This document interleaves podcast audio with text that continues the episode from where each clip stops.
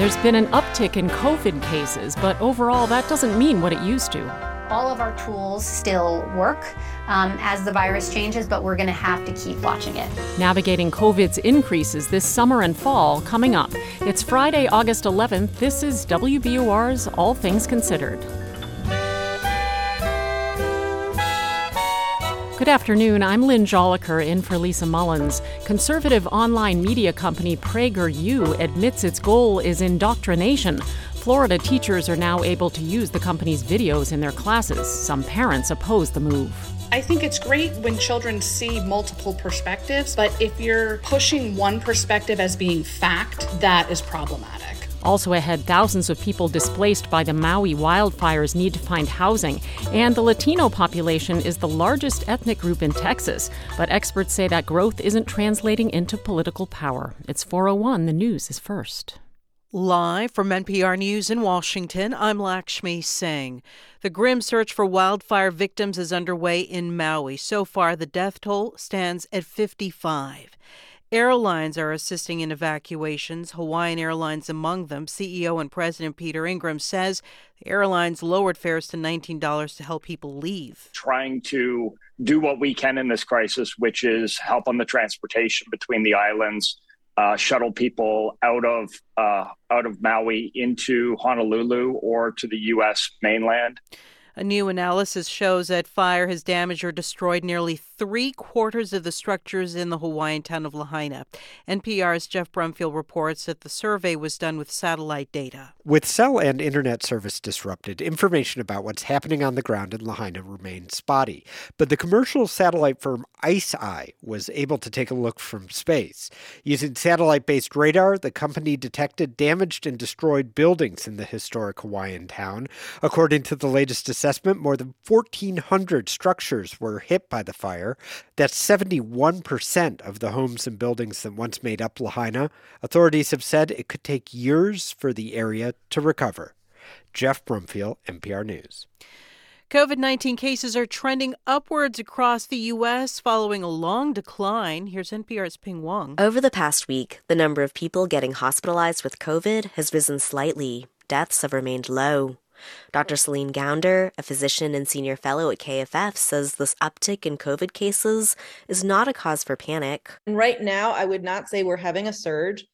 But we know that the fall winter season is where we typically do see an increase, not just in COVID, but also of flu and RSV. Right now, people at high risk and those around them may want to take some precautions like avoiding crowds, wearing masks, and using air filters. In the fall, health officials plan to roll out an updated COVID vaccine, along with new vaccines for flu and RSV. Pien Huang, NPR News.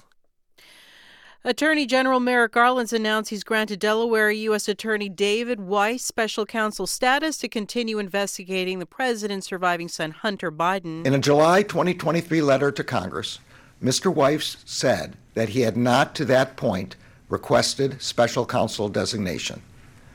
On Tuesday of this week, Mr. Weiss advised me that in his judgment, his investigation had reached a stage at which he could, should continue his work as a special counsel, and he asked to be so appointed.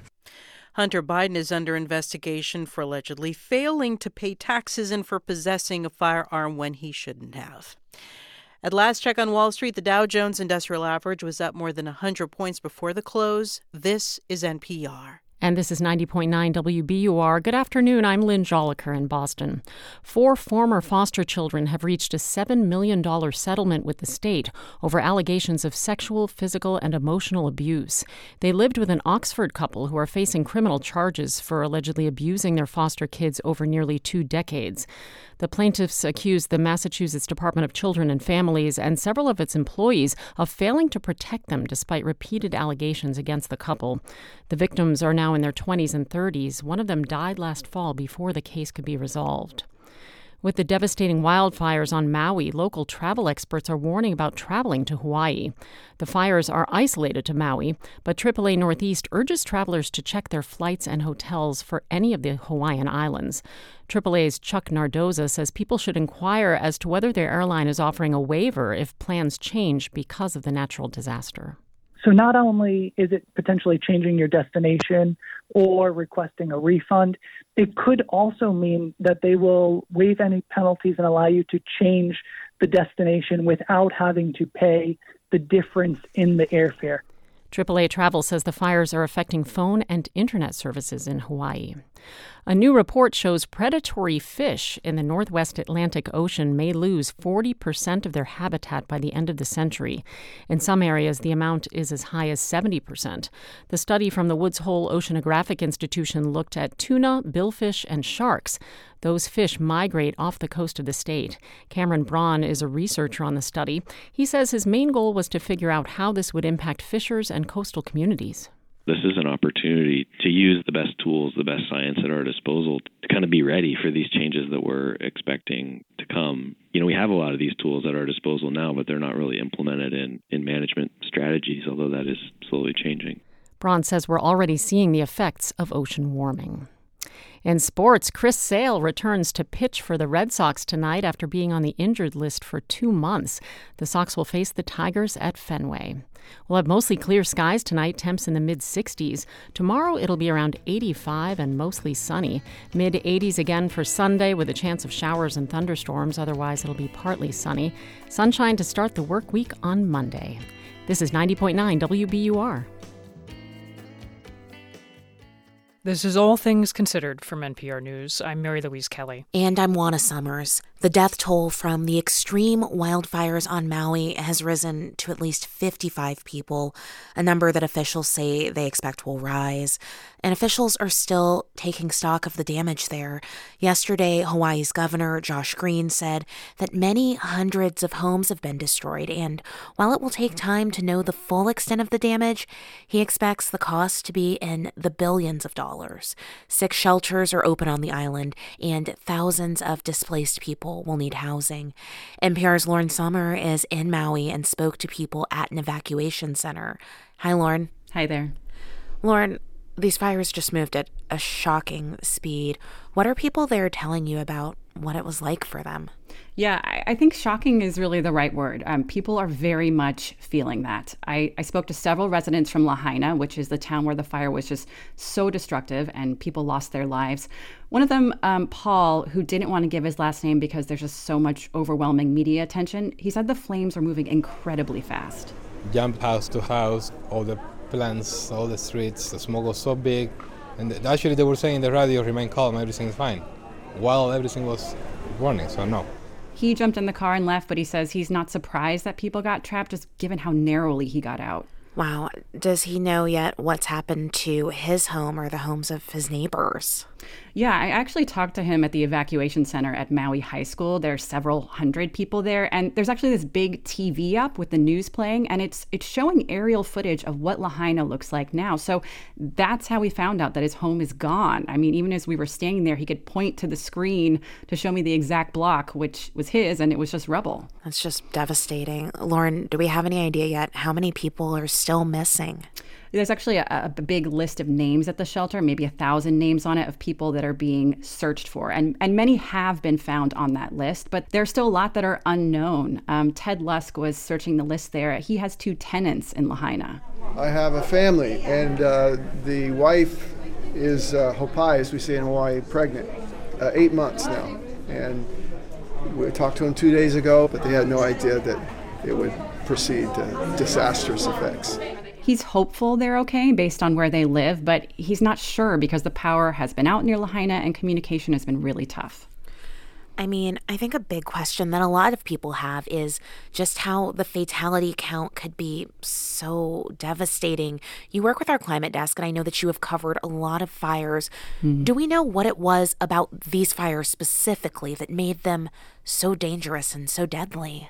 Yeah, I mean, wind was certainly a big part of it. It was at least 60 miles per hour, um, and that's what can cause a wildfire to move so quickly.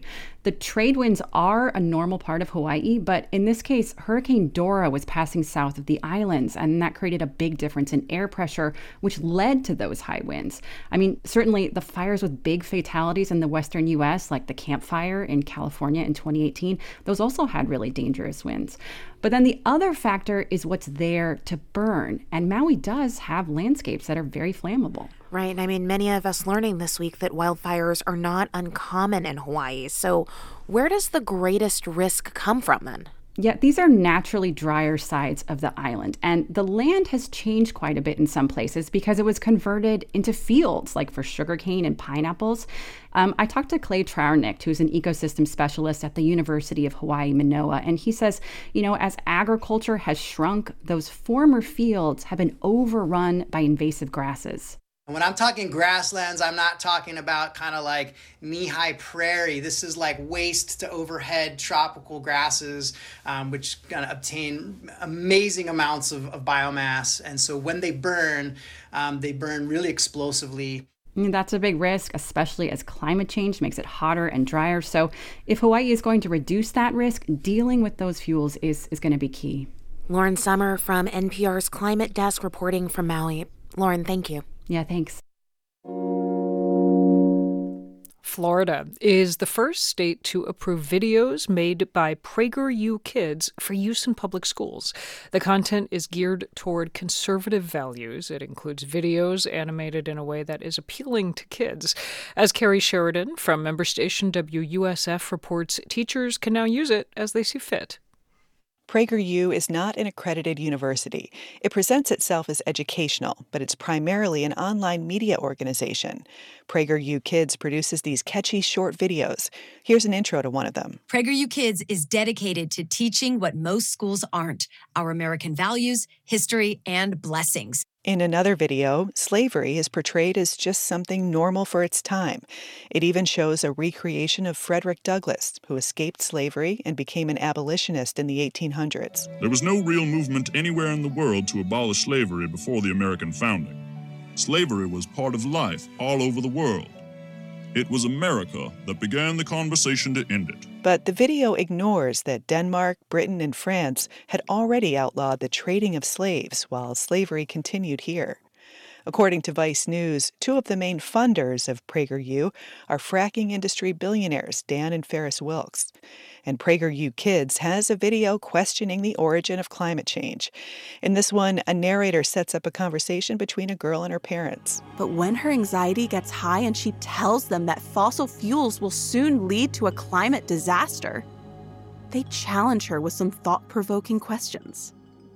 They encourage her to consider how the planet has been warming and cooling since prehistoric times, long before carbon emissions were a factor. Can she explain that? The science of greenhouse gas emissions doesn't come up in this video. Jessica Wright, vice president of the Florida Freedom to Read Project, says the videos have elements that are accurate, but sometimes they mix in opinions and skip over important facts. I think that a lot of educators who have a traditional education background or they've been in the profession for a long time they're going to be able to recognize in those materials that PragerU is representing what we would refer to as a logical fallacy, meaning the material that you're reading or listening to might sound like it makes sense, but if you are educated on that topic, you would know that they came to a conclusion that's not based on fact. Wright says Florida's endorsement of PragerU Kids means this content could easily make its way into classrooms because it's free, easily accessible, and teachers don't have to ask permission. But in the state of Florida, we're proud to stand for education, not indoctrination in our schools. That's Governor Ron DeSantis. His Department of Education gave the green light for PragerU Kids in July, the same month its founder, conservative radio host Dennis Prager, said this We bring doctrines to children. That's a very fair statement. I said, but what is the bad of our indoctrination? A spokeswoman for the Florida Department of Education said in an email that they've reviewed PragerU Kids and determined the material aligns to Florida's revised civics and government standards. She described PragerU Kids as, quote, no different than many other resources. Some parents, like Michelle Posey, a conservative who's running for the state house, say PragerU videos are just a counterforce to what she calls a liberal agenda in schools. I used them as a tool in homeschooling my children. I have a right as the parent to drive that education the way I see fit. It should line up with what I believe. No Florida school district has yet announced plans to use PragerU Kids videos, but they can't stop teachers from showing them either. I do not want my kids exposed to this. Absolutely not. Liz Barker is a mother of four in Sarasota. She says she plans to talk to her kids' teachers about her concerns. I think it's great when children see multiple perspectives, but if you're pushing one perspective as being fact, that is problematic. Some public school advocates are urging parents to submit an opt out form, letting teachers know they don't want their children to watch the videos. For NPR News, I'm Kerry Sheridan in Sarasota. Skywatchers should have a chance to see bright streaks of light and even fireballs this weekend as the annual Perseid meteor shower reaches its peak activity. NPR's Nell Greenfieldboyce has some tips for how to catch the celestial fireworks. The Perseids happen every summer when the Earth plows through a cloud of debris associated with a comet. The bits of comet stuff are tiny, they can be like a grain of sand, but when they hit the atmosphere at high speeds, friction causes that stuff to heat up and it causes the air around it to glow. Michelle Nichols is director of public observing with the Adler Planetarium in Chicago. She says this year the Perseids should put on a good show. Mainly because the moon isn't going to interfere. The moon will be just a little sliver, so skies should be nice and dark. Viewing should be best in the late night hours of Saturday and into the pre dawn hours of Sunday when the shower reaches its peak. Robert Lunsford is with the American Meteor Society. He says all you have to do is go outside, sit in a nice chair, get comfortable.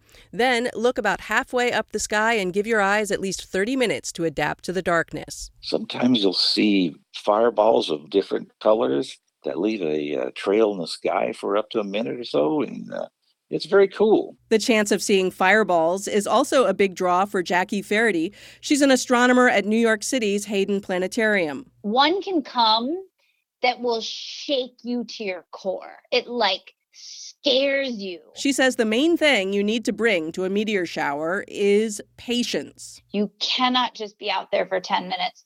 You have to commit to being there. Because meteors don't come at a steady pace. Some hours will have hardly any, and then a whole slew will come. This is not about a quick, you know, awesome glance up and you see it and you're done. You have to dedicate. And really, 45 minutes to an hour is my recommended minimum. She says two hours is way better. Like, get a glass of wine or a bottle. Sit out there for a while. Give the sky a chance to entertain you. The Perseids will last until the end of August. The very best views will come in places away from city lights, assuming the skies are clear. If it's cloudy, just try another night. Nell Greenfieldboyce, NPR News.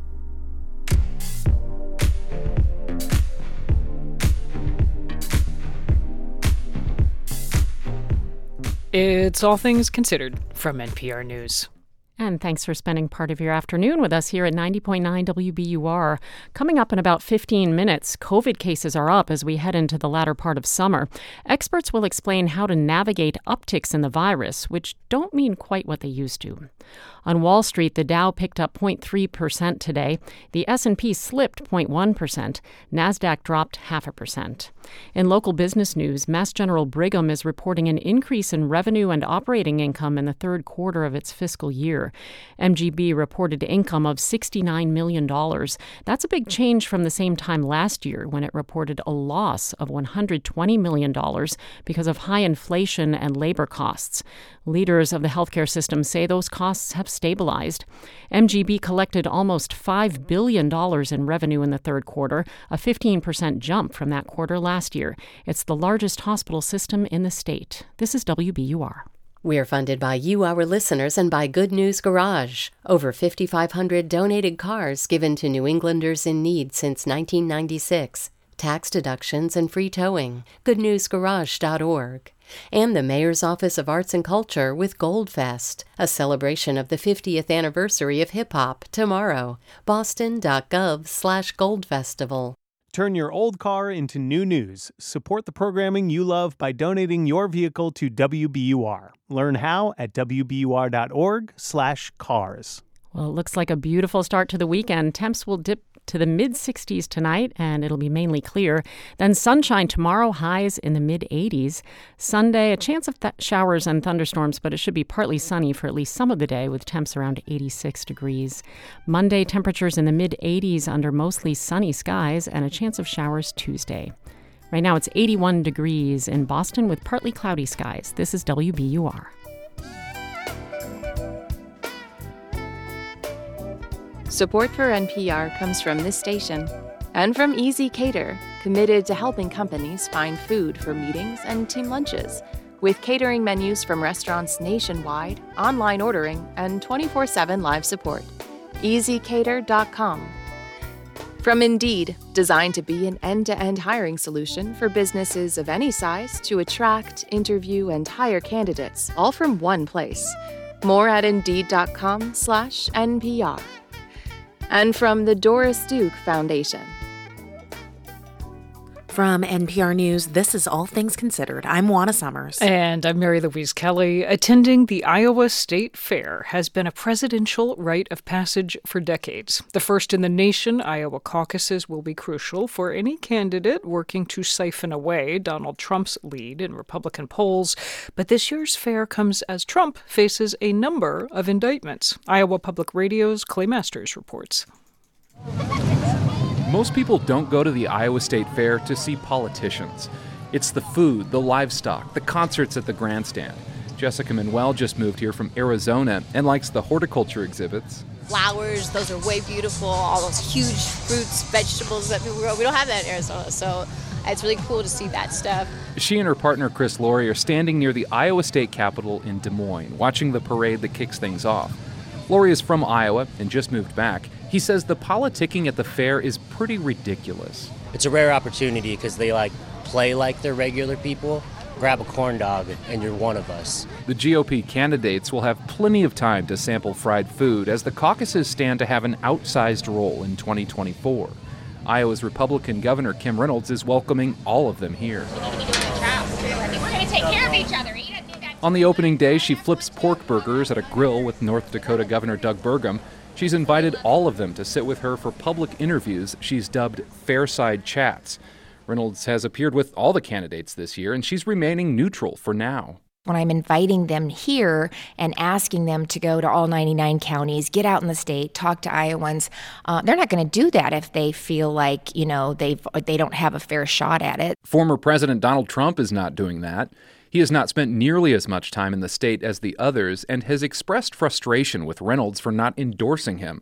Yet when it comes to Trump's mounting indictments, including for trying to overturn his 2020 election loss, Reynolds repeats a similar Republican refrain that won't insult his loyal base. I think we have a weaponized uh, Department of Justice and IRS and FBI, and I think we're seeing that. I think Americans feel that there is a two tier justice system. The charges were recommended by a grand jury of Trump's peers in Florida and Washington. And for all the traditional aspects of the fair, there's never been one with a presidential frontrunner who's been indicted multiple times. Trump's challengers have mostly avoided calling him out directly in Iowa. He still has a lot of support among Republicans in the state. His former Vice President Mike Pence didn't mention him while taking a question about his role on January 6th. Well, it's a fair question. Look, come on, people. That's why I came.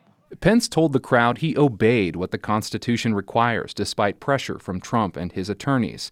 After his speech, he told reporters he hopes the former president shows up at the first Republican debate later this month in Milwaukee. People ask me sometimes what, what I think about maybe debating Donald Trump. I tell people I've debated Donald Trump a thousand times, just never with the cameras on. Pence and many of the candidates are spending multiple days at the fair, hoping to get the attention of Iowans like Jill Crane. She stumbled upon the end of his speech and liked what she heard. She's not a fan of Trump and wants to find a candidate that can end the divisiveness in politics. I just would love to see candidates that are working very hard to change the, the whole environment of politics right now. I grew up in a Republican household, loved I thought it was a great party, but I can't stand it right now, to be honest. But the former president's grip on the party remained clear as Pence strolled the concourse following his speech. Several fairgoers decked out in Trump gear were shouting at him. Pence is a traitor! The top Republican candidates will be here tomorrow. Florida Governor Ron DeSantis will appear with Iowa Governor Kim Reynolds, and with another potential indictment looming, Trump will also be here, looking to overshadow his rivals who are spending more of their time in Iowa. For NPR News, I'm Clay Masters in Des Moines. Colombia is the last team from the Americas still in the Women's World Cup. Tomorrow morning, they'll play England in Sydney's quarterfinals. This is the furthest Colombian soccer has ever advanced on the international stage. As Jorge Valencia reports from Bogota, the team is led in part by a teenager who may become the tournament's breakout star. The Colombian striker Linda Caicedo scored one of the most magical goals of the tournament. It was against Germany last week. She caught a rebound from the left edge of the penalty box, zigzagged between two defenders, and curled the ball into the top right corner of the goal. We're not going to play a recording because somebody else has strict broadcasting rights and they have really good lawyers. But the official Colombian narrator yelled one of those epic goals for 16 seconds. And fans here in Colombia were up early, before work, before school, watching in astonishment. Spectacular. Maria Alejandra Useche Garcia is a fan here in Bogota. She and her friend Paula Ortiz Sanchez play together in an academy called Future Soccer. They're both 14 years old, and Ortiz says that for them, this World Cup is historic it's like really representative for our country. It makes us as women feel like we can play soccer without something that they would say about us, like something bad. Useche says that growing up in a country like Colombia, where a national women's team didn't officially exist until 30 some years ago, where a professional women's league didn't exist until six years ago, girls face a lot of stereotypes. Like girls are not made for playing football or it's just for boys. Oh, really? Does anybody ever say that to you? Yeah. Yeah, when I was a little kid. Really? Yes. In the school. Who said that? In the school and uh, boys from other teams. Those were barriers that Colombia's wonder kid, Linda Caicedo, who's barely 18, faced when she was growing up near the city of Cali. As a child, her parents initially could only place her in an all boys academy. But by the time she was 10, she was standing out no matter where she played, says former coach John Albert Ortiz Arce. One, because of her innate talent and agility. Dos, la personalidad, el carácter que tenía esta niña porque But also, Ortiz says, because she had character. He says he could see her discipline when she started being asked for interviews. Here she is after a match in a South America tournament in Paraguay. She was 14. Her interviewer asked her if she was excited to make friends from other countries. No, no, Caicedo said. We didn't come here to make friends. We came here to focus on our objective. A year later, at age 15, she was diagnosed with ovarian cancer. Former coach Ortiz says Caicedo thought she wouldn't play again. Y creo que esa es una de las partes de las que te hablo con su carácter y su personalidad. She survived through her faith and determination, he says, something that shows the kind of character she has. Natalia Prieto directs the women's soccer website Femina Fútbol. Ahorita Colombia está muy bien y obviamente ellos van a salir a sacar pecho. Now, Prieto says, the Colombian Soccer Federation is bragging about Caicedo and the women's team. The players, though, she says, have earned their merits not because of them, but despite them. And they're inspiring younger players, like Paula Ortiz Sanchez. She says she wants to keep playing forever. Professionally in, in like big leagues, such as like Spain League or English League. Just like Linda Caicedo, who this year signed on to play with Real Madrid in Spain. For NPR News, I'm Jorge Valencia in Bogota.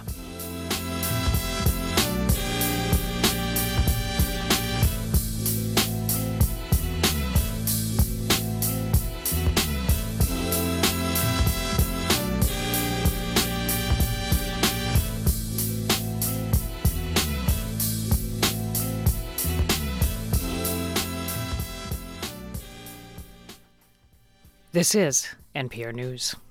And you're listening to 90.9 WBUR. Coming up, the director of the new movie Red, White, and Royal Blue on bringing the acclaimed gay rom com novel to the screen. That's ahead in about 20 minutes. Clear skies are on tap for tonight with a low around 64 degrees.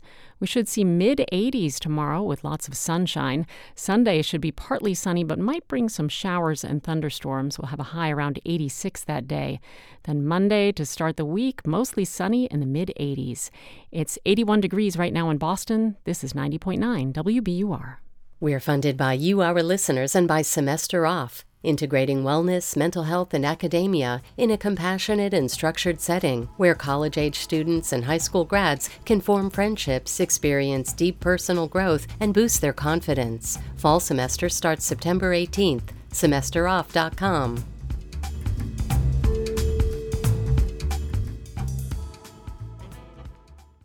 Hey, it's Peter Sagal. Whatever your summer plans might be, maybe you're heading off to the Berkshires or the Cape or even, God forbid, somewhere outside Massachusetts, take me with you. Download the WBUR app and you'll have every episode of Wait Wait at your fingertips. You can listen to WBUR live from anywhere and rewind if you missed something or just want to hear one of my bon mots over again. Get the WBUR app and never miss Wait Wait. Live from NPR News in Washington, I'm Janine Herbst.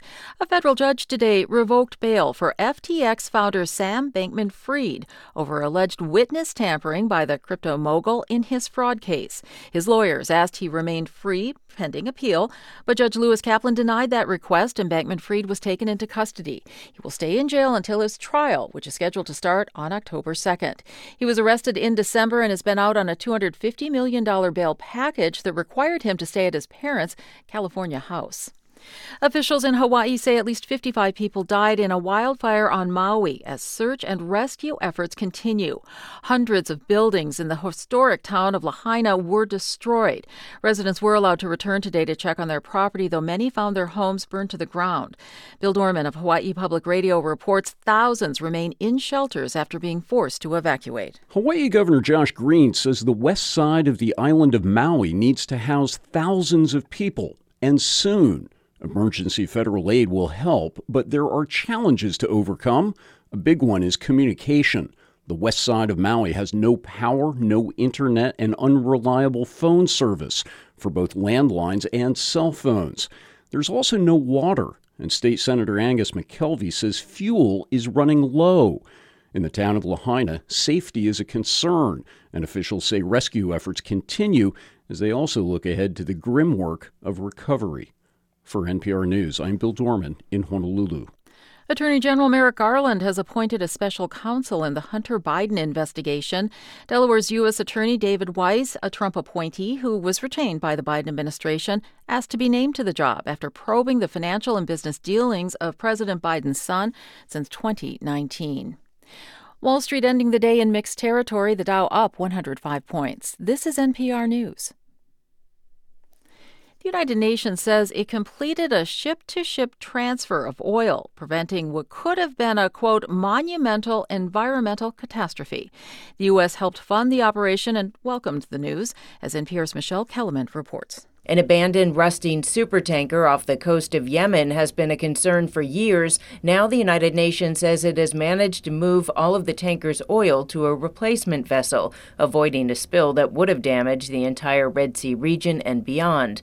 The United Nations still needs about $22 million to finish the job. U.S. Ambassador Linda Thomas Greenfield calls this a model example of international cooperation. Had the world not acted, she says in a statement, coastlines across the Horn of Africa and the Arabian Peninsula would have been polluted.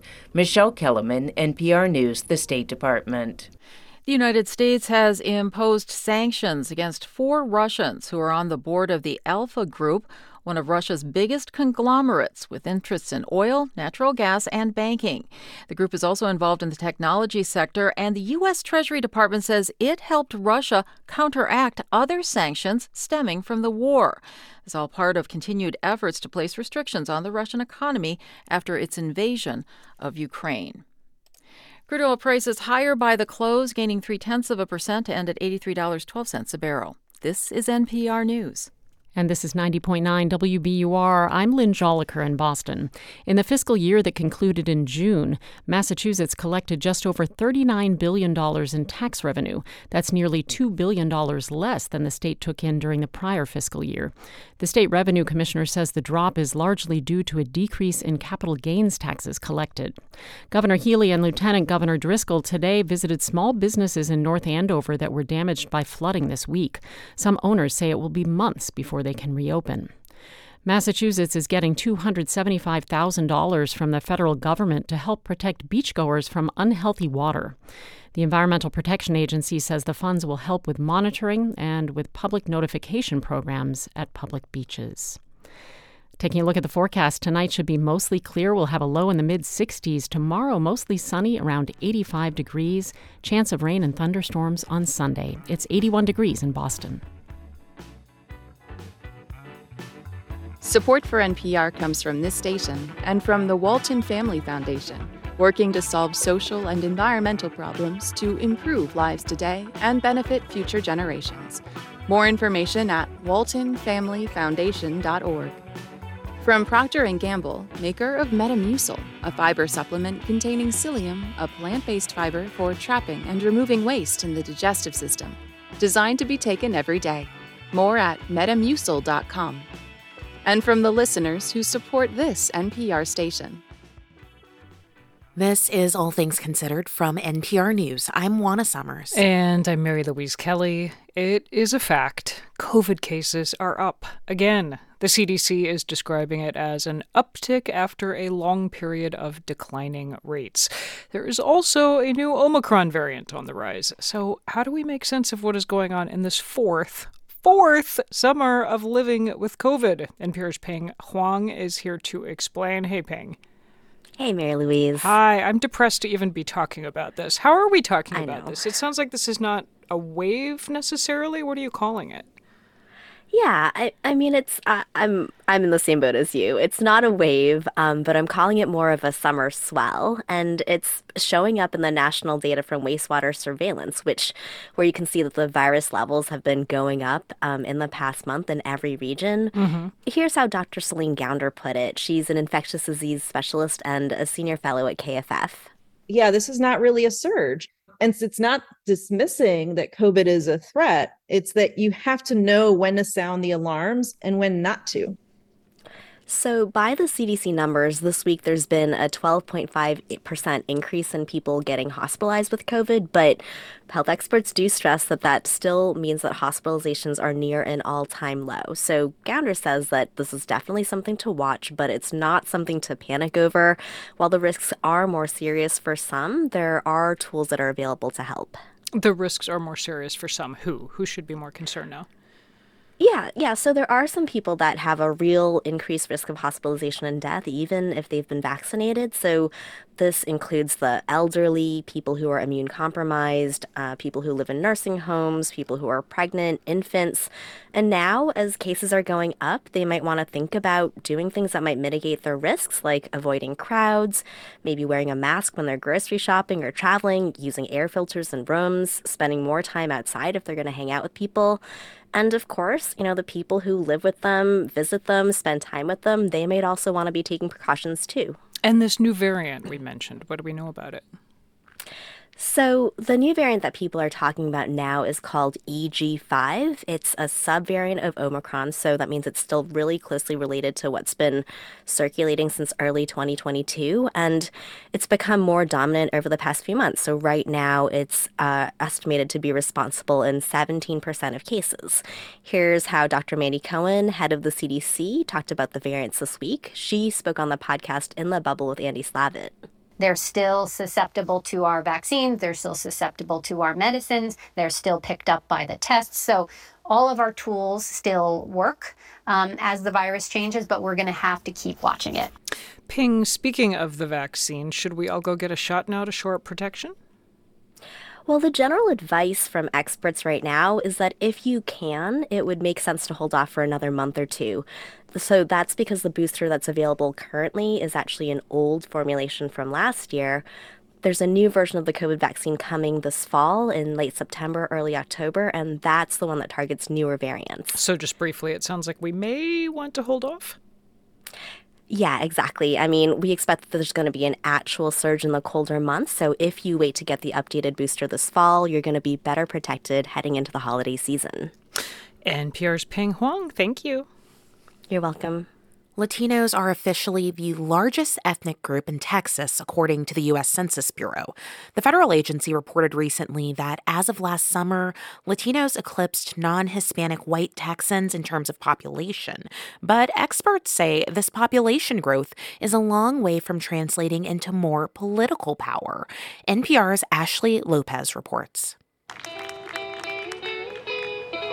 Susana Carranza is a local organizer. She recently attended an outdoor concert in East Austin to talk to people about voting and upcoming elections, specifically to remind folks that there will be some constitutional amendments on the ballot this November. I forgot how many are going to be, but probably four or five, five yeah. Okay, I'll be looking for them. Well, thank y'all very much for the information. Gracias. Carranza says she tries to be at public gatherings like this as much as possible. She says Latino families often have less experience with U.S. elections, and they're more likely to be apprehensive when it comes to any paperwork or process related to the government. So they require a bit more face time. So you have to see that repeatedly in friendly environments for you to think is okay. And you got to see your peers doing that. According to the U.S. Census Bureau, Latinos in Texas make up 40.2% of the population, recently narrowly outgrowing the state's non Hispanic white population, which is now 39.8%.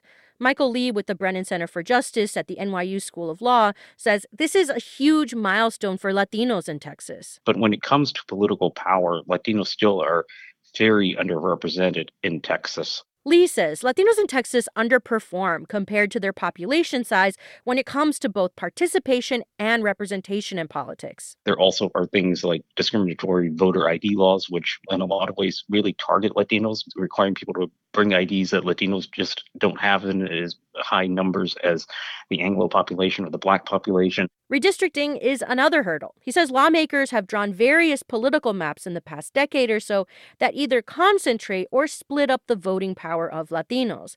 But the biggest barrier is just demographics, says Arturo Vargas with NALEO, a nonpartisan group that promotes the political participation of Latinos. Well, Latinos are now the largest ethnic group in the state of Texas. They are, in fact, the majority of the young people and children in Texas. Now, over 50% of all Texans 18 years and younger are Latinos. So, a much larger share of the Latino population is unable to vote simply because they're not old enough. Vargas says it could take a lot of time for all these young Latinos in Texas to become a significant political force as well. But this kind of work, especially on a large scale, takes a lot of time and money. Michael Li with the Brennan Center says political parties don't often invest in Latinos because, one, they're still trying to understand Latino voters, and two, they will often invest in voters they can better predict. Because it's much easier if you've got a limited campaign budget to say, okay, I'm going to go target white suburban women who I know, you know, will vote if I simply give them the right message, or I will invest my time in turning out black voters because there's a lot more bang for the buck. And Arturo Vargas with NALEO says the lack of political power among Latinos isn't just holding back Latinos. It's also important to acknowledge that these numbers mean that the future of Texas depends on the economic and social success of Latinos in that state. All aspects of Texas society are going to depend on whether or not Latinos are able to succeed and fully develop their potential in the coming years. Vargas says it's inevitable that Latinos will be a political force in Texas, but at this point, it's just a matter of time. Ashley Lopez, NPR News, Austin. Tomorrow, we hear about one of the nation's more unusual competitions. Oh, I love this contest so much it gives people a chance to shine in something that they might not otherwise have a chance to shine in. It is a dinosaur roaring contest, including entries from terrifying toddler sources.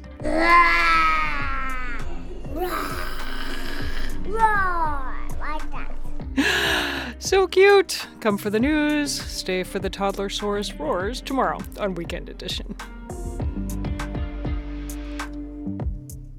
You're listening to All Things Considered from NPR News walk through San Francisco, and it is hard to miss those driverless cars prowling the city.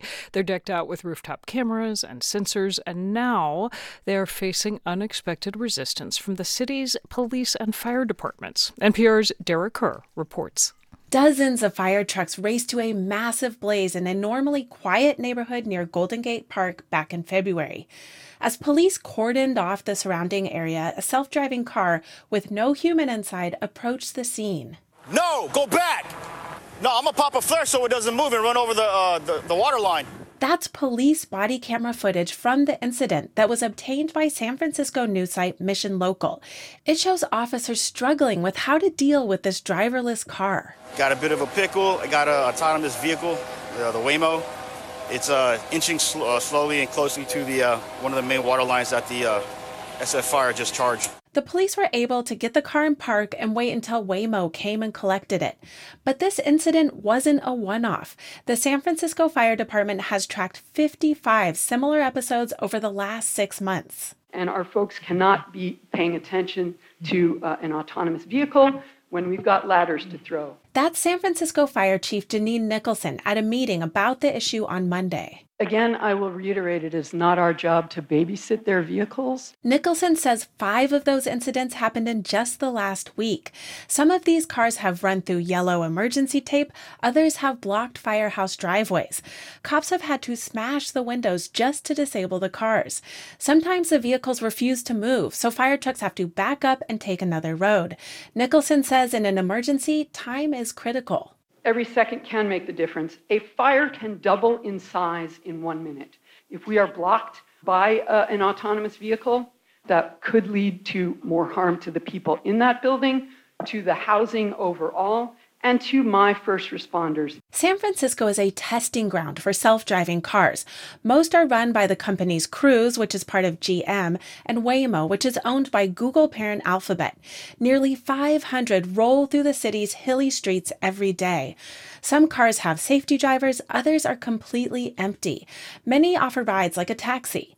Both Cruise and Waymo acknowledge the incidents with emergency vehicles, but haven't answered directly why their technology is responding this way. Cruise AVs have now driven over 3 million miles safely, the vast majority of which go unnoticed. That's Cruise's Prashanthi Rao Raman speaking at the meeting on Monday.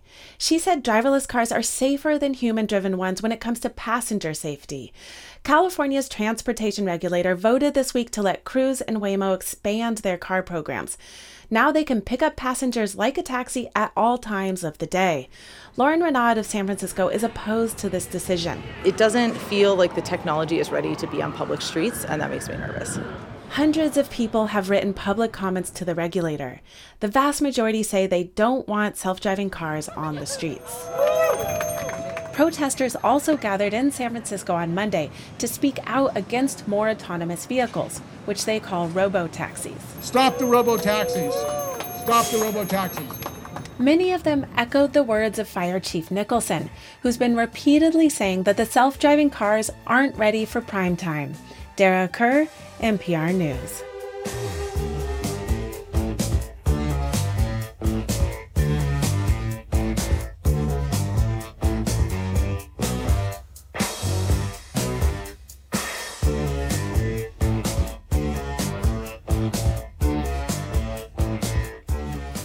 You're listening to All Things Considered from NPR News.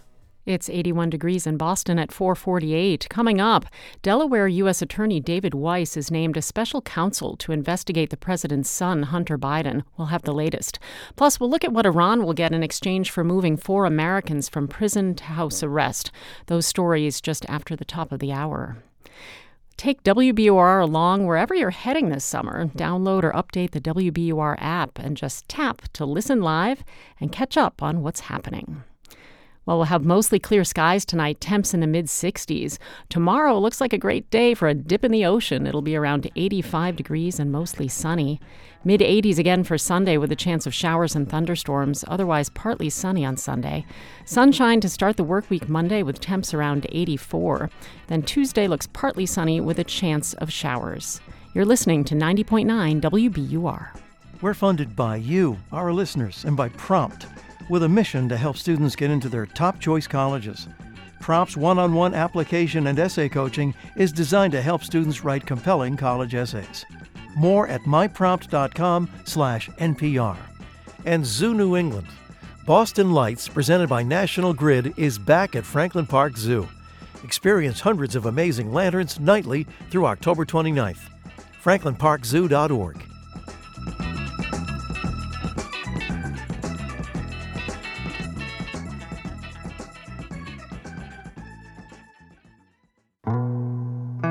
Elaine McMillan Sheldon recalls a child who came up to her while she made her new film about coal in Appalachia. She said if we didn't have coal, all we'd have would be these mountains. And yeah, people would think we were beautiful, but we wouldn't be important. Are there new dreams for a region so tied to king coal? Saturday on Weekend Edition from NPR News. Start your weekend here tomorrow.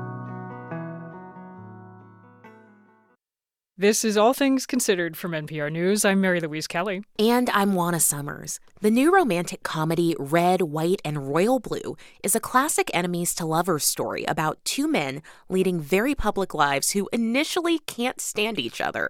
There's England's Prince Henry and Alex Claremont Diaz, the son of the U.S. president. Did your parents send you to snobbery school, or does looking down on people just come naturally to you? Well, in your case, I would say it's rather inevitable. We are the same height. If you say so, Alex. Great to see you. Eventually, they get over their differences and become lovers, but things aren't always easy. The movie also unfurls two coming out stories. This film is based on a beloved novel by author Casey McQuiston. That meant director Matthew Lopez was facing high expectations.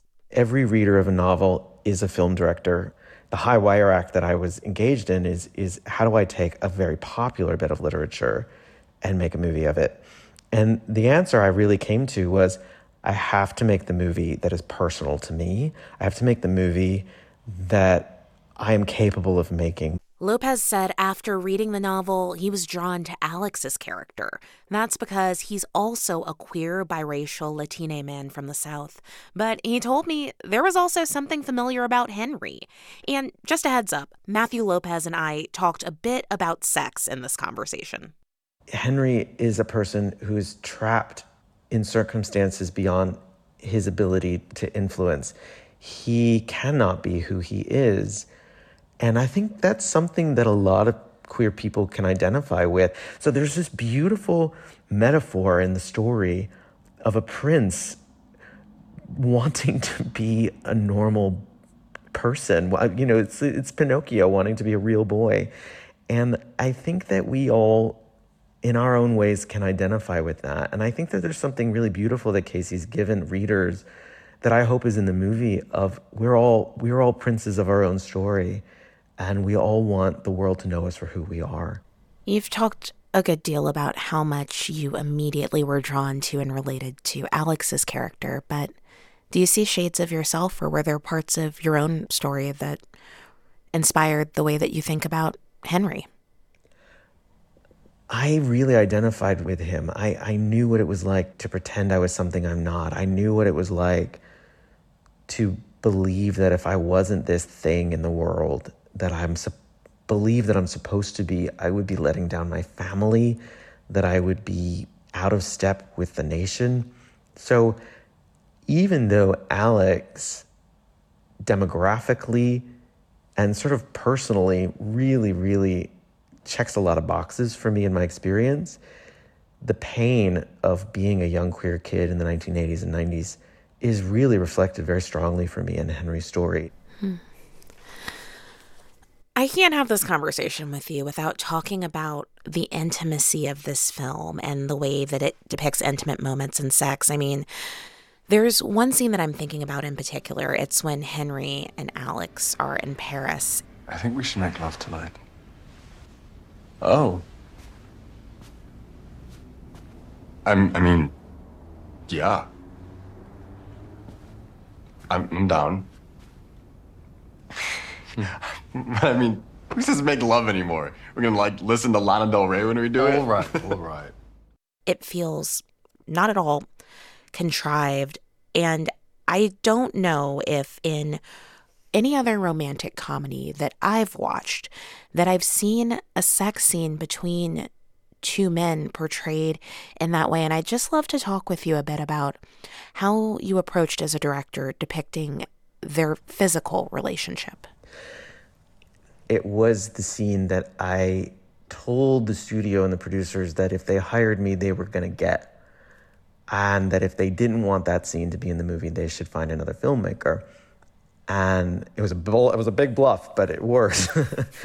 and the challenge was how do you seem to honor two supposedly diametrically opposed impulses, which is one, to really tell a story of, of a life that is changing in a moment, and also two, do something that is graphic enough to not leave any doubt in the audience's mind as to what is happening on a moment to moment basis. And so as we devised the scene, I, I decided to stay on their faces and to stay on their shoulders and no shoot no further um, wider than their mid back and allowing the audience to understand it on their faces. Why was it so important to you to throw down that gauntlet and say, if I'm going to make this film, this scene has to be in it? Why is it so important for us as viewers to see these two men who love each other loving each other? I've seen a lot of indie films that are very explicit and very accurate. But when I watch a studio financed mainstream movie with two men having sex in it, those scenes are almost always made with a straight audience in mind. And what's in their mind is how do we not scare off the straight audience? Mm-hmm. And that has often come at the cost of me as the audience member not feeling as if the way I make love, the way I have sex is valued. And it wasn't until I started showing it to people, and I really was very keen to, to start to show it to, to people who I knew would respond to that scene.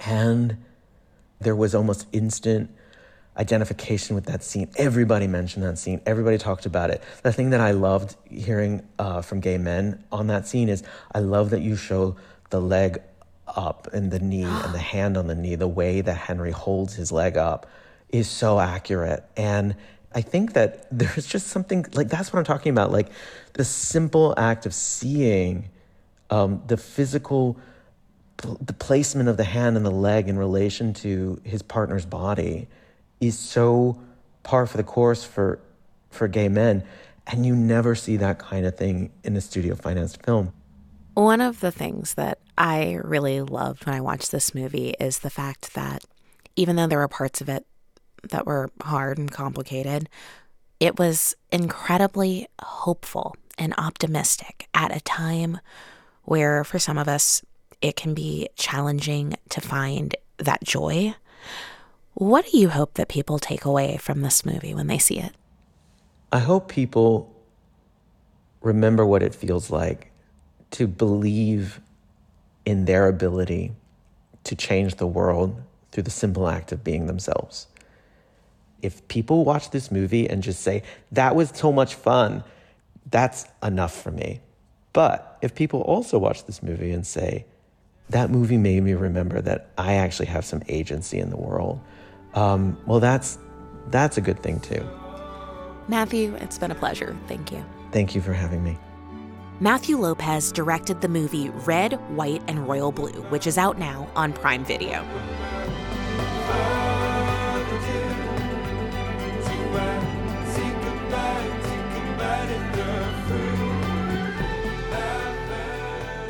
You're listening to All Things Considered from NPR News.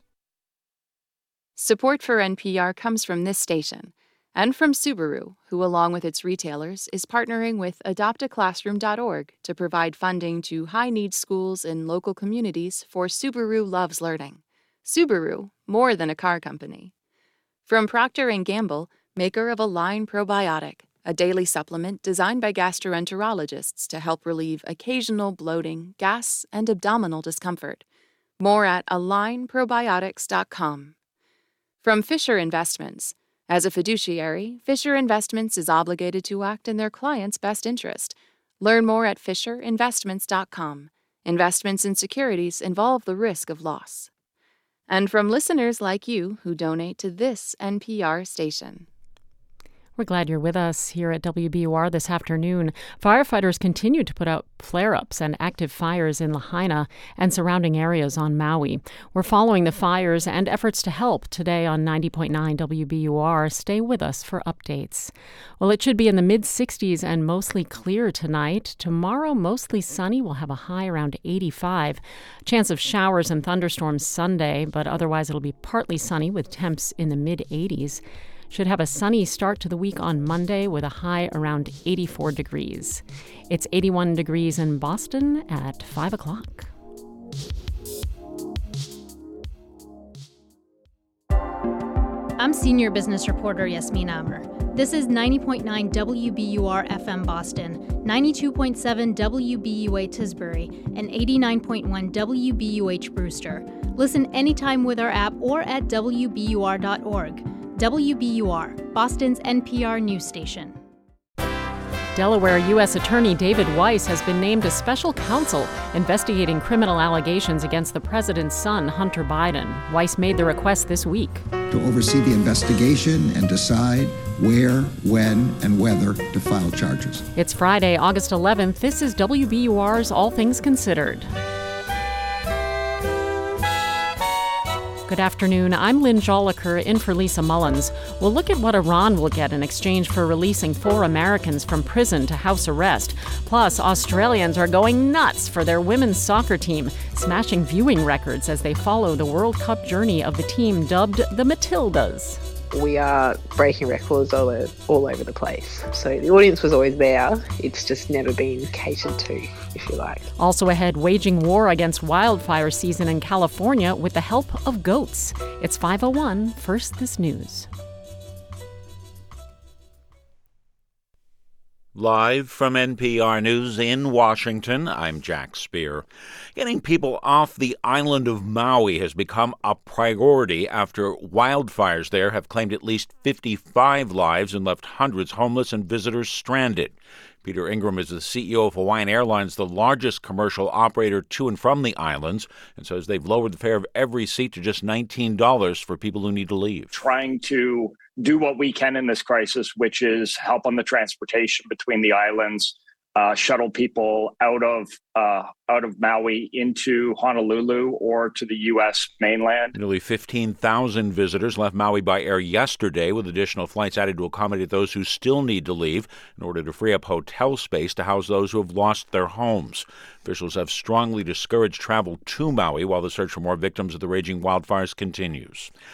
Disgraced crypto mogul Sam Bankman Fried has been ordered to jail ahead of his trial. The founder of the now bankrupt cryptocurrency company FTX has been under house arrest on a $250 million bond.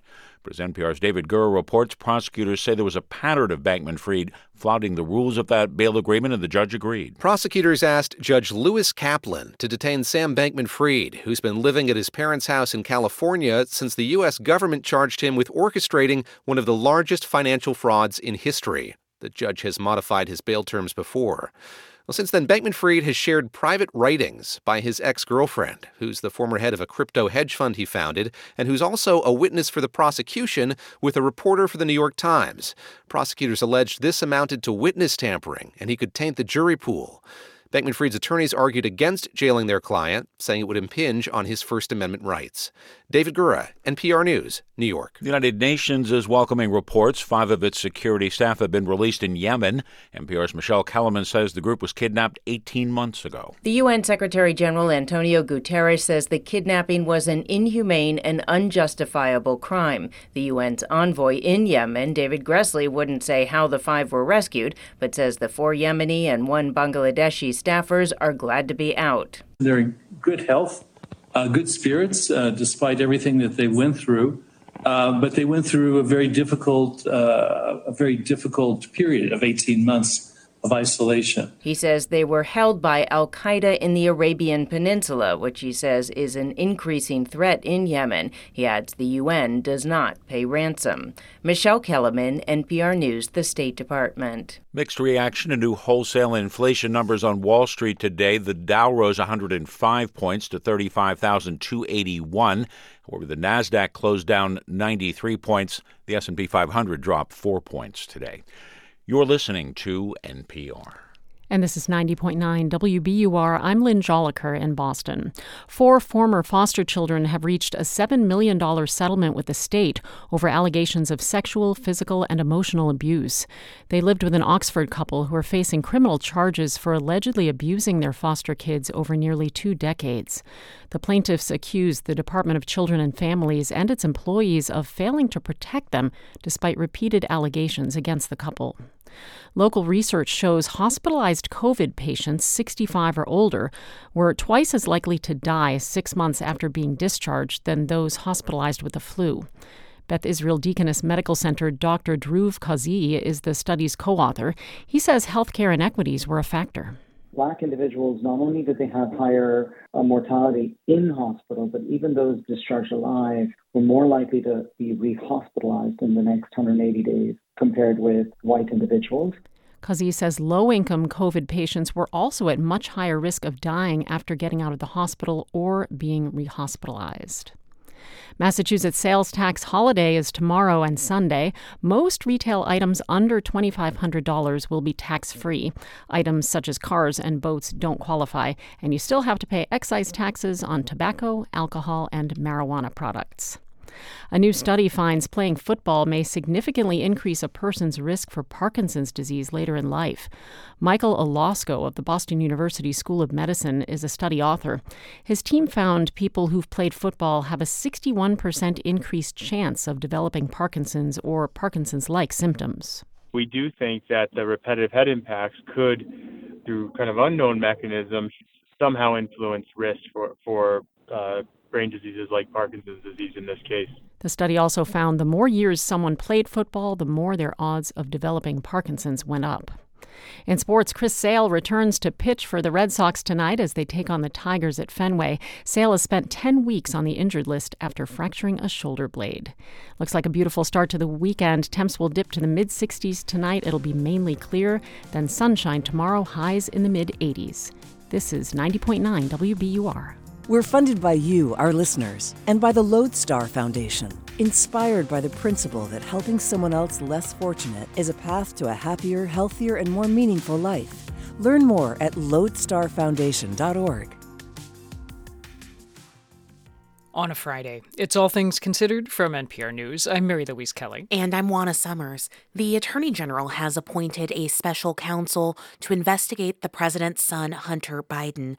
The current U.S. Attorney in Delaware, David Weiss, has already been leading the investigation for years now. Merrick Garland made the announcement at Justice Department headquarters this afternoon. The appointment of Mr. Weiss reinforces for the American people the department's commitment to both independence and accountability in particularly sensitive matters.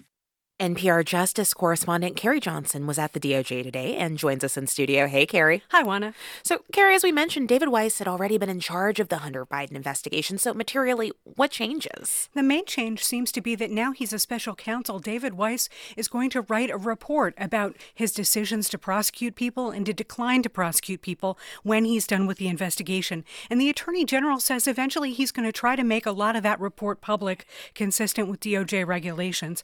Weiss, of course, has been investigating Hunter Biden since 2019.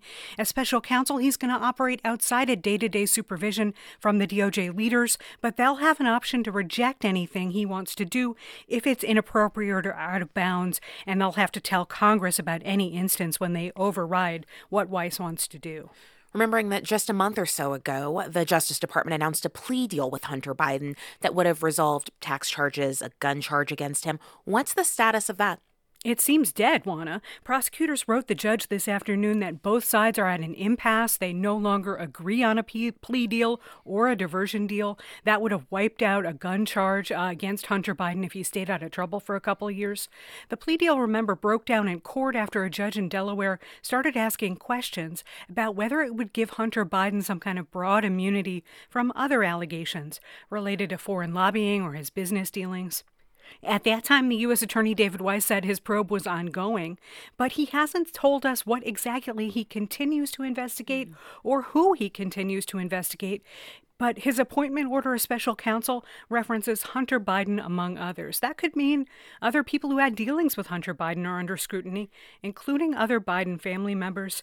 We just don't know right now. So, Carrie, any reaction to today's news so far? What have you heard? The White House has been declining comment. They didn't find out about this move from the Justice Department until it was publicly announced. Chris Clark, Hunter Biden's lawyer, said this doesn't change our understanding of the special counsel's authority. And he said whether in Delaware or D.C., we expect a fair resolution, not infected by politics, and they'll do what's necessary to achieve that. And then a former sp- uh, spokesman for the former president, Donald Trump, said, without any evidence, that the Justice Department has been protecting protecting both Joe and Hunter Biden, even though the Justice Department is actually investigating both men right mm. now. Carrie, there was also a separate hearing in court today involving former President Trump and the case against him for trying to overturn the 2020 election. What happened there? Yeah, a bit of news there. Judge Tanya Chutkan issued a protective order in the case to cover sensitive information the Justice Department's going to share with Donald Trump and his lawyers. That includes witness statements and other things. She gave a little bit to Trump and the special counsel today, but she ended by saying they should take care in their public statements about the case and she would safeguard the integrity integrity of this trial, protect witnesses from being intimidated. That is NPR Justice correspondent Carrie Johnson. Thanks, Carrie. My pleasure to a deal now that the Biden administration is billing as the beginning of the end of a nightmare. We learned yesterday that four Americans are out of Iran's notorious Evin prison. Along with another American, they are now being held under house arrest. The hope is that Tehran and Washington will soon sort final details and clear the way for them to come home to the U.S. Meanwhile, there are questions about something Iran will apparently get in return access to $6 billion. Let's bring in Deputy National Security Advisor Jon Finer. He's on the line from the White House. Jon Finer, welcome. Thanks for having me. What's the timeline? How soon could these Americans actually set foot on U.S. soil? Well, Mary Louise, we're not going to get into all of the details of that because they are still inside Iran and because this process is still unfolding. We are reluctant to discuss details that we worry could compromise the consummation of this deal, but we are encouraged by what, what happened yesterday. And we are going to do everything possible to make sure that this deal is completed and the Americans uh, return as soon as possible. Understood. Are you looking at maybe days, maybe weeks? I mean, what's the ballpark? I'd say more than days, but it is going to be soon. And how are they doing? Siamak Namazi, the longest held U.S. citizen in Iran, has been there since he was detained in 2015. What's their condition? You know, Mary Louise, these people have been through quite a lot. Uh, as you said, Siamak uh, Namazi has been detained and then imprisoned by the Iranians going back eight years. There are other Americans who have been held since before this administration. The Biden administration took office, and then some uh, who were more recently picked up. Uh, all of them have been held in very hard conditions. And not only is this an ordeal uh, for these five Americans, but their families have been through uh, quite a lot as well as they waited for news and hoped uh, for their eventual return, which of is what course. we're trying to bring about. Yeah. Okay. So I hear you saying you don't want to get into details until everything is done and dusted and they're home safe. However, it has become clear that this will apparently involve the transfer of some $6 billion that does belong to Iran, but which the U.S. had blocked Iran from accessing. The idea now is the money will be moved to an account in Qatar, and it will only be available for use to buy food, to buy medicine, to buy stuff that is not under U.S. sanctions. My question how can you be sure? What's the plan to monitor this money? So you've characterized this uh, accurately. This is uh, would be six billion dollars that uh, can only be used for humanitarian purposes. But how do you guarantee you that's what it will be used for? And the reason we can be confident of that uh, is that the U.S. Treasury Department has oversight over all of the funds uh, in this account and will be able to monitor any transactions uh, that they are used for to make sure that they're used for the proper purposes. And by the way, uh, it's important to note, in light of some of the criticism that's been made, uh, that these are accounts and this is a process that was actually set up under the previous administration and that, that were used uh, during that administration uh, for Iranian purchases. Now, we have no record of how those funds were used by our predecessors, but we are going to be very carefully monitoring and using very careful oversight, again, through the Treasury Department to make sure it's used the way it's intended. You bring up the criticism. Two critics who argue that this will incentivize hostage taking. You say what? I want to be very clear that the United States has actively and assertively discouraged Americans from traveling to countries like Iran, where we have real concerns that Americans could be subjected to arbitrary detention or imprisonment uh, or abduction. And what's important now is that some of these people, after many years, up to eight years in one case, uh, now have a very good chance of being reunited with their families, and we're working towards that. Yeah, let me just push you on this critique though, because I want to I want to let you address it directly. This is uh, among many others, Senator Jim Risch of Idaho. He's the top Republican on the Foreign Relations Committee in the Senate, who says he welcomes home wrongfully detained Americans, but, and I quote, unfreezing $6 billion in Iranian assets dangerously further incentivizes hostage taking and provides a windfall for regime aggression. Look, I, think that there are some people who want to have it both ways, who want Americans to be welcomed uh, back and reunited with their families, uh, and don't want any benefit to accrue to people who perpetrate these uh, atrocious acts of taking uh, hostages and wrongfully detaining people. And we agree that they are atrocious acts. But President Biden has been clear and unapologetic that he sees it in the national interest and in the interest of this administration, not to mention in the clear interest of the individuals and the families involved, uh, that when people find themselves in these situations, even though we have discouraged them from putting themselves in harm's way and at risk, we will do what we can to try to bring them home. Before I let you go, I want to pivot to what is perhaps the biggest point of tension with Iran their nuclear program, their nuclear ambitions. Is your hope that progress on this prisoner issue may crack open the door to progress on that front? Look, we've been quite clear that we believe uh, diplomatic constraints uh, uh, on Iran's nuclear program is the best way to ensure that it does not continue to move forward, and that we believe it was a big mistake by our predecessors to relieve Iran of those constraints by pulling out of the nuclear deal. But I want to be very clear: we are doing the current process to try to release the five Americans who are still inside Iran on the merits uh, and on its own, not as some uh, precursor to some other uh, potential arrangement. We've been speaking with Jon Finer, Deputy National Security Advisor for the White House, from where he just joined us. Jon Finer, thank you for your time. Thank you. The voice actor Johnny Hardwick has died. He's best known for his role as Dale Gribble on the animated series King of the Hill. The Emmy winning show was a slice of life satire about a Texas family, and Dale Gribble, a chain smoking conspiracy theorist, was best friends with the show's protagonist, Hank Hill. I know what's wrong with it. It's a Ford. You know what they say Ford stands for, don't you? It stands for Fix It Again, Tony. You're thinking of a Fiat, Dale. Dale wore mirrored aviator glasses and an orange trucker hat, and because of his government paranoia, he sometimes assumed an alias. Is that a real computer? Yes. Oh, in that case, my name is Rusty Shackelford. King of the Hill ran for 13 seasons from 1997 to 2010. Hardwick could be heard in nearly every episode, and he was slated to join a reboot of the show, greenlit by Hulu earlier this year. In a 2003 documentary called The Making of King of the Hill, the show's co creator, Mike Judge, reflected on bringing Hardwick on board. To make animation really work, it's just important to make the look of the character and the voice match. And the first time I, re- I, I, thought it really came together on King of the Hill was actually Dale, Johnny Hardwick doing Dale. Here's Hardwick in the same film. They had seen some tapes of me. I used to do stand up, and Mike said he might be interested in me doing a voice. And I kind of locked into this Dale guy. That was sort of the only thing I wanted to audition for after, because in the pilot script, he's just talking about the government. Hey, did you guys know that there's a star for each state? Brilliant! You're a grand old flag, you're a something something flag, and forever in peace may you wave. That the is the voice of Johnny Hardwick, who died this week at 64.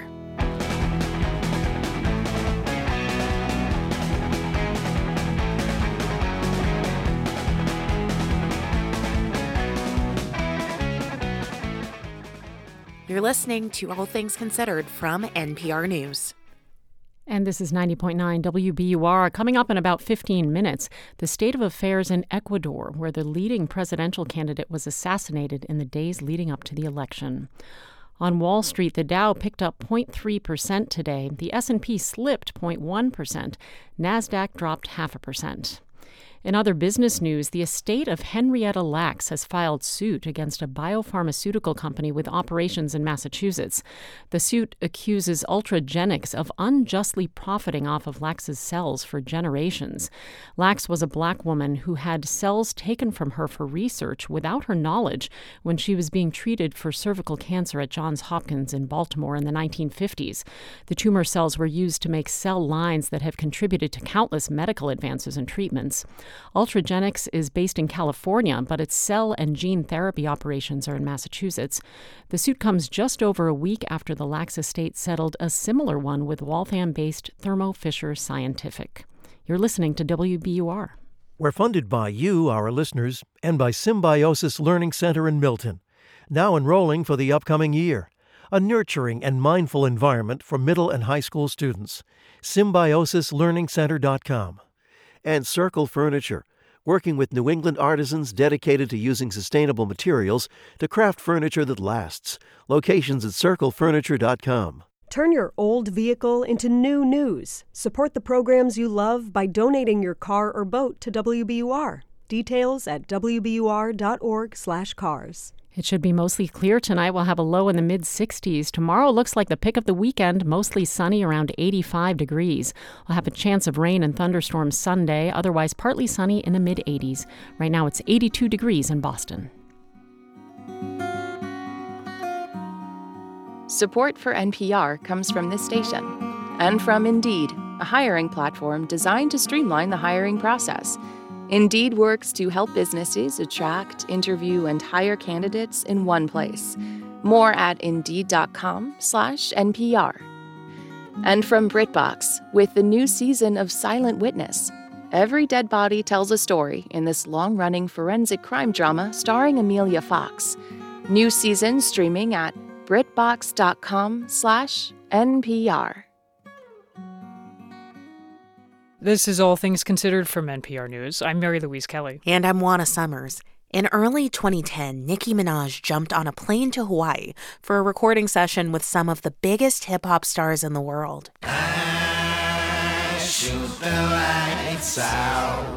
So you have Kanye West, a Jay Z, a Rick Ross, and you know she's kind of coming in and blowing all of them away.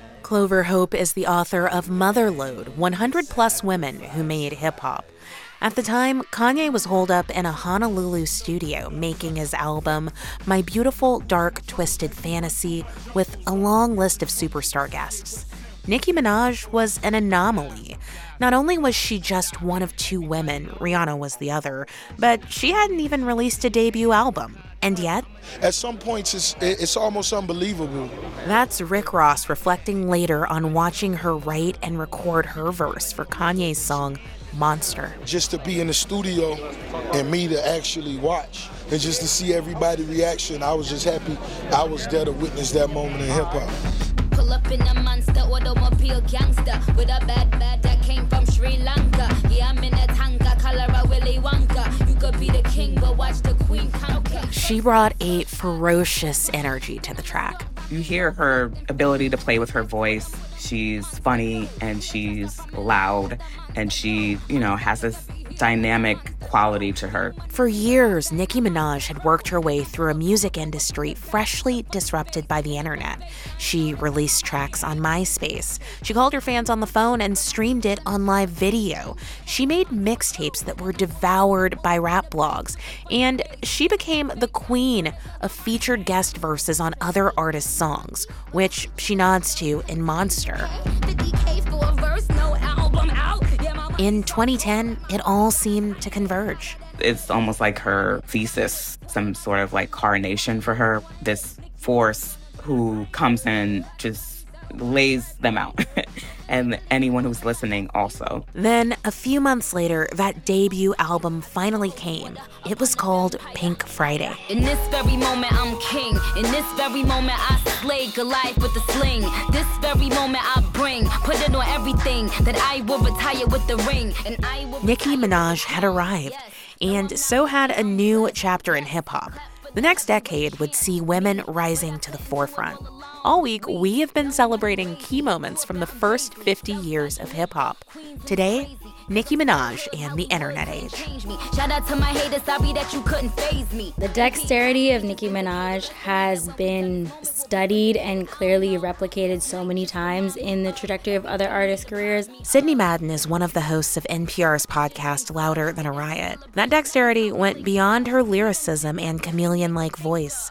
Starting on MySpace, Nicki Minaj figured out early on how to wield the internet to build an army of fans, an army she called the Barbs. Before it was super cool to be like really locked in with your fans, she was extremely locked in. Masani Musa is host of the Culture Unfiltered podcast. Like giving away money to her fans, paying for her fans' uh, college educations, like she really has shown the Barbs a lot of love, and in return, they show her an insane amount of love too. When I sat down with Sidney and Masani, I asked first about the ways this kind of digital community building disrupted the music industry the fans liberate artists. There is no middleman. It's just them and the fans. They can do what it is that they want to do, and they can know that even if they don't have the label's support, they have their fan support. And at the end of the day, that fan support can like take them to the moon. Yeah, absolutely. Changing hands from the quote unquote gatekeepers in the music industry and putting more emphasis and more autonomy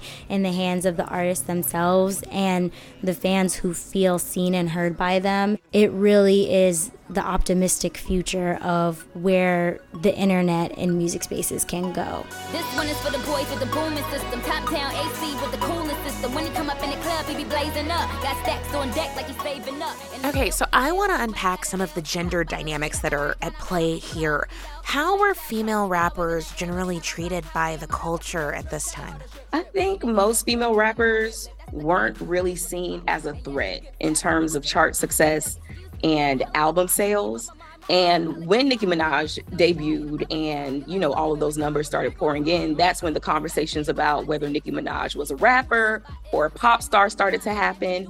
And those conversations kind of threatened her title as a rapper. People wanted to place her as a pop star because of her commercial success. Yeah, the first word that comes to my mind for so many huge artists who are women in the space still was an accessory an extra, a plus one. I think about people who live in the lineage of Nicki before her, people like Foxy Brown, people like Lil Kim. There was always a level of connection to a man that was deemed necessary. And even Nicki really also had to follow that line and that path. She was on Young Money, which was Lil Wayne's huge juggernaut of a crew at the time in the early 2000s. But no matter the influence, she stood on her own and she started, she became so big that she started to eclipse any other male around her.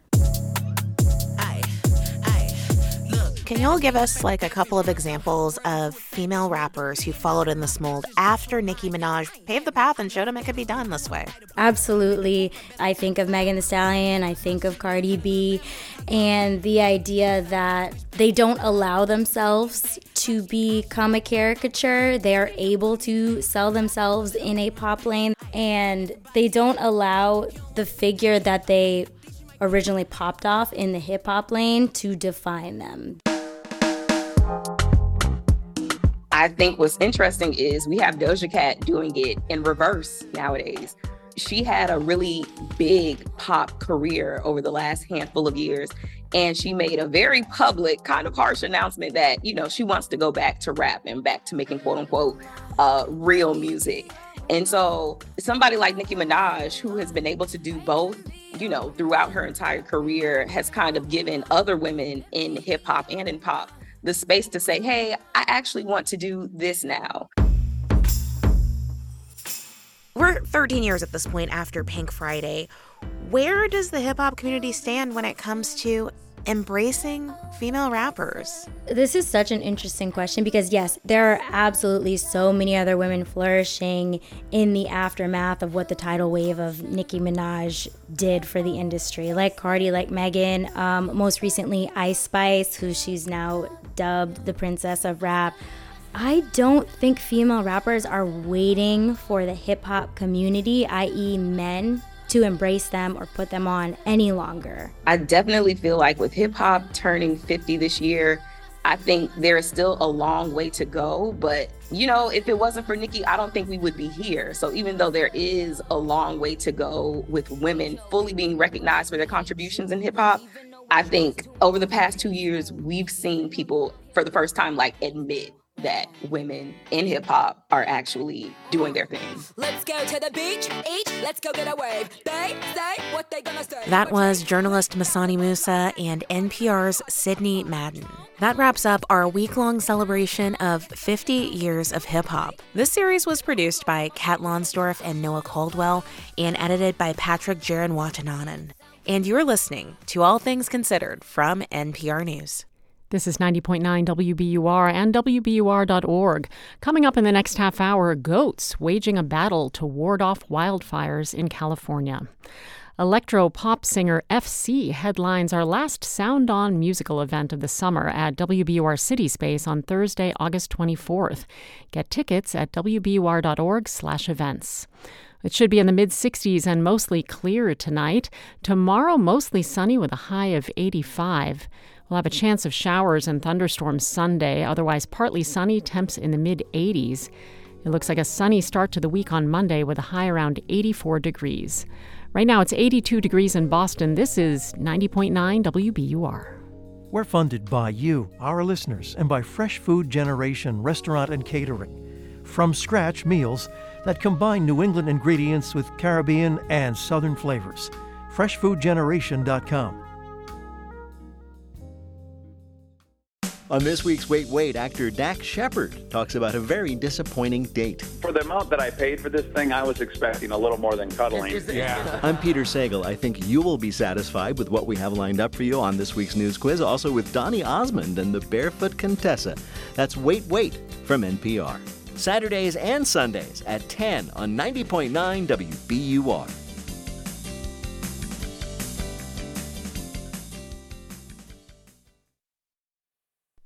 Live from NPR News in Washington, I'm Janine Herbst. The White House says there will be restrictions on what Iran could do with any funds unfrozen under an ongoing agreement that led to five Americans being released from prison to house arrest in Tehran. White House spokesperson John Kirby. The, the funds could only be accessed uh, for food, medicine, medical equipment that would not have a dual military use. Uh, and there would be a, a rigorous process of due diligence and standards applied. He says negotiations continue. Iran has an estimated $6 billion in assets held in South Korea. The Illinois Supreme Court has upheld a law that bans the future sale and possession of semi automatic firearms and large capacity magazines. Mawa Iqbal from member station WBEZ has more. Republican State Representative Dan Caulkins had sued state officials, arguing the law violated the Illinois Constitution. He expressed disappointment with the court's ruling. Uh, the Illinois General Assembly and the governor can decide to abridge our Second Amendment rights What's to keep them from abridging our First Amendment rights? What's to keep them from abridging our Fifth Amendment rights? Where does it stop? Gun reform advocates and Democratic officials are applauding the decision. Governor J.B. Pritzker, in a statement, said the law will, quote, keep mass killing machines off of our streets. The law, however, remains under review by the federal courts, where plaintiffs claim it violates the Second Amendment. For NPR News, I'm Mawa Iqbal in Springfield. Wall Street ended the day in mixed territory. The Dow gained 105 points to end at 35,281. The Nasdaq was down 93 points. The S&P 500 down 4. You're listening to NPR News. Prosecutors in Ecuador have charged six Colombian nationals for the assassination of a presidential candidate in Ecuador. Meanwhile, as NPR's Eyder Peralta reports, a memorial for the slain politician is scheduled in the capital. According to prosecutors, the six Colombians were arrested in a property in Quito, the capital of Ecuador. Prosecutors say some of the bullet casings found at the scene of the assassination match one of the weapons found at the property. Fernando Villavicencio, who had campaigned against organized crime in Ecuador, was gunned down after a political rally on Wednesday. Prosecutors say an autopsy revealed Villavicencio was killed by long distance gunfire. Investigators, they say, found 64 bullet casings and an unexploded grenade at the scene. Meanwhile, the president of Ecuador declared a state of emergency and deployed the military, vowing that the August 20th presidential elections will continue as planned. Eyder Peralta, NPR News, Mexico City. Wholesale prices rose higher than expected last month. The Labor Department says the Producer Price Index, which tracks changes in prices that businesses pay to suppliers, was up eight tenths of a percent in July from a year ago and are up three tenths from June. That's the biggest monthly gain for the PPI since January. And Wall Street did end the day in mixed territory. The Dow up 105 points, Nasdaq down 93. This is NPR News. And this is 90.9 WBUR. I'm Lynn Jolicoeur in Boston. The Healey administration says the state could be facing a budget deficit. That after state leaders reported today tax revenue in the last fiscal year fell nearly half a billion dollars short of original projections. The state's revenue commissioner blames the slowdown largely on lower collections from the capital gains tax. Lobster fishermen in Cape Cod Bay are being warned they might find unusual numbers of lethargic or dead lobsters in their traps. The State Division of Marine Fisheries is blaming low oxygen levels in the water. That happens when surface waters heat up, creating different levels of water temperature and density in some areas of the ocean. The state says the recurring event is happening earlier in the season compared to past years. We'll have mostly clear skies tonight, temps in the mid 60s. Tomorrow looks like a great day for a dip in the ocean. It'll be around 85 and mostly sunny. Mid 80s again for Sunday with a chance of showers and thunderstorms. This is 90.9 WBUR. Support for NPR comes from this station and from Procter & Gamble, maker of ZzzQuil Pure Z's gummies, designed with melatonin for occasional sleeplessness to help people fall asleep naturally. Learn more at zzzquil.com. From Carnegie Corporation of New York, supporting innovations in education, democratic engagement, and the advancement of international peace and security. More information is available online at carnegie.org. And from listeners like you who donate to this NPR station. This is All Things Considered from NPR News. I'm Mary Louise Kelly. And I'm Juana Summers. Ecuador is still in a state of emergency after the assassination of a leading presidential candidate. Fernando Villavicencio was shot in the head multiple times outside a campaign event on Wednesday. He was a vocal critic of organized crime and government corruption, and his death is the latest in a string of violent incidents in a country that used to have a peaceful reputation in the region. Joining me now to explain how Ecuador reached this shocking moment is Will Freeman. He's a Latin America Studies Fellow with the Council on Foreign Relations. Will, welcome. Uh, thanks, Juana. I just want to start off by asking you what went through your mind when you first heard about Fernando Villavicencio's assassination? It just struck me as so tragic. I was in Ecuador in April and May. You already feel when you're there that life has been turned on its head by this huge surge in crime since 2020. But what you're seeing now is it's not concentrated to one part of the country. No one is safe, not even a candidate running for president. And, um, you know, I think a growing number of Ecuadorians feel almost abandoned by their own state institutions, uh, left to fend for themselves. You mentioned a growing surge in crime since around 2020. What's the cause of that? Why is that happening? Yeah, well, I mean, it's a it's a story that's been building for a while. People look at homicide rates shooting up since 2020, and sometimes they assume that that's when the crisis began. I'd argue that it began years earlier. Now, there are several features of Ecuador that make it an ideal country for drug trafficking. And lately, we've seen the amounts of cocaine trafficked through the country just uh, going through the roof. So, one is that it's sandwiched between Colombia and Peru, two of the world's largest coca producers. Uh, Ecuador also has a dollarized economy uh, that's very attractive for crime groups. It allows them to launder money easily. And uh, Ecuador also had just had a devastating experience with the COVID 19 pandemic. And with poverty and hunger spreading, uh, it created a, a, big pool of recruits for organized crime. But on the other side, um, it's also, you know, this crisis is a, um, you know, accumulation of serious uh, political blunders by president after president. The armed forces and police and judiciary all became more susceptible to corruption, to co-optation by organized crime. And unfortunately, what you see today is polarization between the left and right, which is preventing Ecuadorian politicians from coming together and finding a solution uh, to this terrible crisis. Hmm. Stepping back a bit here, can you help us get a sense of the broader regional consequences of Ecuador becoming more destabilized? Mm-hmm. Well, one that we're seeing throughout the region, it's even you know arriving to the U.S.-Mexico border, the fact that Ecuadorians this year uh, have become the second largest group by nationality to cross Panama's Darien Gap in their path towards uh, migrating towards the United States. So you're seeing really an outflow of migrants, refugees, asylum seekers which we haven't seen from Ecuador in 20 years.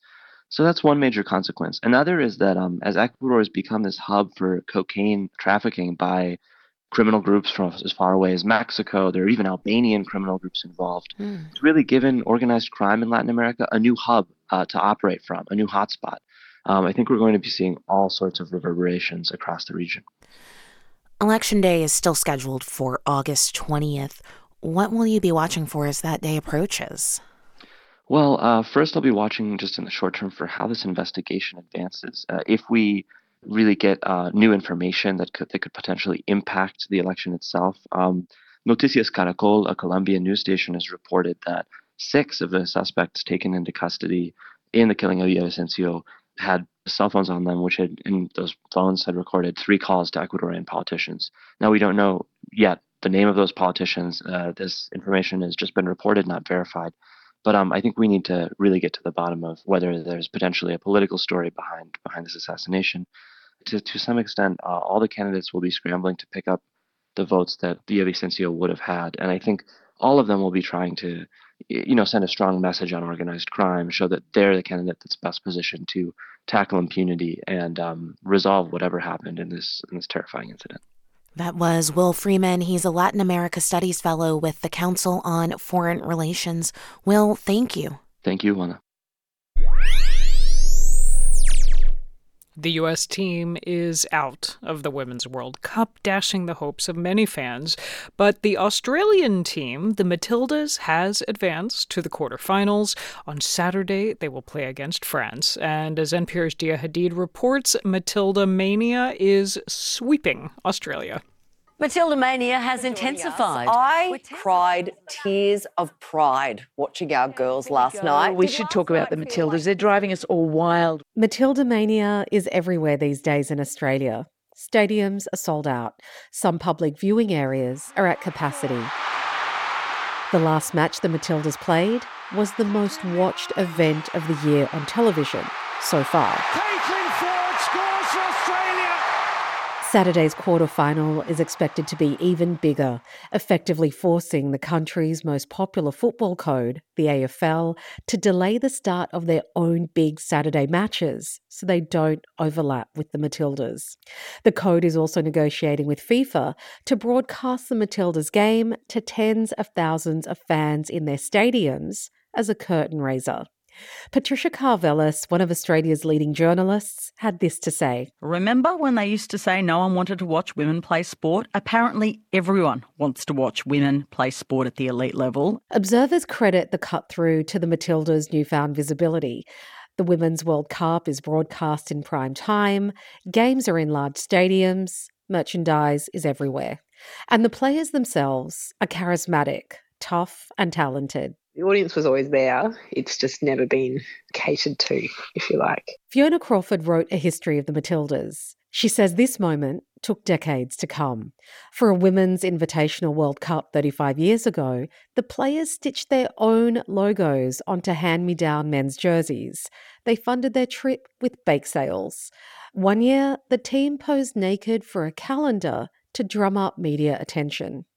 A turning point was in 2015 when the women went on strike, forcing sports officials to pay attention. A few years later, they achieved pay parity with the men's team. Crawford again. That's why this tournament is so significant and why we're all feeling so emotional. It's that for so long we've been told there's no value, there's no market, there's no audience, but you can't help but wonder could we have been here a little bit sooner? That question, could we have been here a little bit sooner, is bringing up mixed feelings for many women as they watch the Matildas. Yeah, it's regret and it's envy as well. Van Badham is a columnist for The Guardian. She wrote a piece about her joy and sadness watching the Matildas. She says it wasn't just about watching the players, it was also watching the girls cheer them on, their faces painted with the Matildas' green and gold colours. They were screaming and leaping on their seats.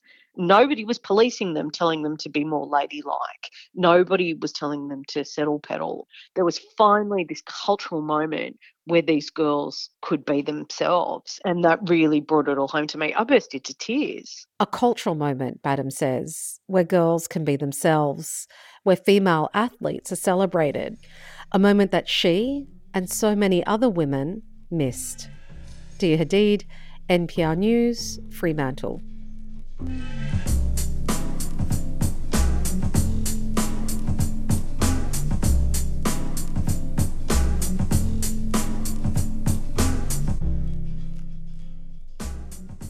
You're listening to All Things Considered from NPR News. Out in Glendale, California, there is a battle going on, a fight to try to ward off the wildfire season that ravages an average of nearly 400,000 acres, and it's being waged by goats. NPR's Vanessa Romo spent a day with the four legged firefighters. On a recent 94 degree day, about 300 goats are spread out along the foothills and steep ridges of the Verdugo Mountains, which loom over multi million dollar homes. The goats are on duty. They are chomping away on the dried out vegetation that's exploded after this year's drought busting rains.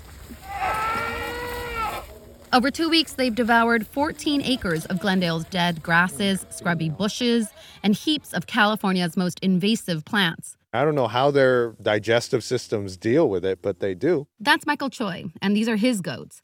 His service, Fire Grazing Inc., uses herds of goats to clear brush from flatlands and hard to climb terrain. And even after all these years, he's still confounded by how the goats make such easy work of prickly and painful plants, particularly star thistle. If you try and weed whack it, you wind up getting poked in the face and all over the body. But goats will come up to that and they'll just eat it up because it tastes good to them. Choi's company is busier than ever this year. Massive downpours led to more plant growth, which has led to greater demand. And that's extended his season by a couple of months, potentially to early October. He's even had to buy more goats. He's now up to 900 overall. Targeted grazing goes back centuries, though in the modern era, it's been pushed aside by machines and chemical herbicides. But following the unrelenting barrage of blazes, which have ravaged millions of acres in recent years, it's become a bigger part of California's strategy to reduce wildfire risk. Patty Mundo, vegetation management inspector for the Glendale Fire Department, says the goats were brought in to create a fire break or a buffer. We've had many fires in that that exact same hillside where the goats are. So once the fire reaches that buffer, it'll stop or at the very least slow it down. If it were up to her, she'd lease the herd for a much longer stretch. But there's just not enough money. The city owns about 500 parcels of land, and with the budget that's allocated to fire prevention, $76,000, they can only afford to clear a fraction of it every year. Still, Mundo says the goats are far cheaper than brush crews, which rely on power tools, need fuel, and sometimes have to dump excess vegetation into a landfill. In contrast, all the goats need is water, mineral and salt blocks, and in this case, a large Anatolian shepherd dog to ward off coyotes at night. They can also work in this hot weather with the, you know, no issues. Lynn Huntsinger, a professor of rangeland ecology and management at UC Berkeley, says wildlife prevention demands creativity. It's sort of like you're an artist with a palette, and depending on the situation and your goals, you get to pick the right tool for the right job. For her, that means combining prescribed fire and grazing, which can permanently alter the landscape for the better. Come on down. Come here. Come here, there's food.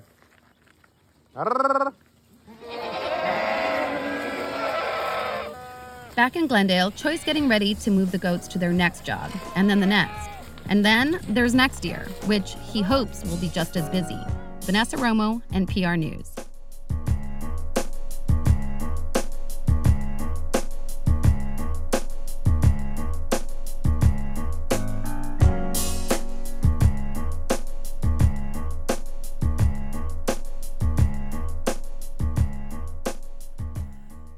You're listening to All Things Considered from NPR News. And thanks for being with us here at WBUR as you start your evening. Coming up, just after the top of the hour, thousands of people displaced by the wildfires in Maui need to find a place to stay. In sports, Chris Sale returns to pitch for the Red Sox tonight as they take on the Tigers at Fenway. Sale has spent 10 weeks on the injured list after fracturing a shoulder blade. The Sox gained some ground in the wild card race last night. They're four games back from a playoff spot and have 47 games left to play. Looks like a beautiful start to the weekend. Temps will dip to the mid 60s tonight and it'll be mainly clear. Then sunshine tomorrow, highs in the mid 80s. Sunday, a chance of showers and thunderstorms, but it should be partly sunny for at least some of the day with temps around 86. This is 90.9 WBUR. We're funded by you, our listeners, and by J Arts with Be the Change a public art and social justice movement now open in the Fenway. Get inspired. More at jartsboston.org slash be the change. It's time for another beach book recommendation from WBUR. Here's Hannah Ali. The Half of It by Juliet Fay is a modern novel about long lost love and heartbreak. 58 year old Helen Spencer is staying with her daughter's family in the fictional town of Belham, Massachusetts, following the deaths of her husband and elderly mother. But when she bumps into a familiar face from high school, their conversations reopen old wounds Helen had been ignoring. In the half of it, Fay navigates complicated emotions like regret, forgiveness, and grief in a way that feels authentic. If you're looking for a slow burn, slow like a 40 year long love story, the half of it is all of it. To get weekly book recommendations just like this sent straight to your inbox, subscribe to our free newsletter at wbur.org/beachbooks. This is All Things Considered from NPR News. I'm Mary Louise Kelly. And I'm Scott Detrow. For decades, one of the most legendary private collections of early blues music was just that private. Now, it's available for everyone's ears.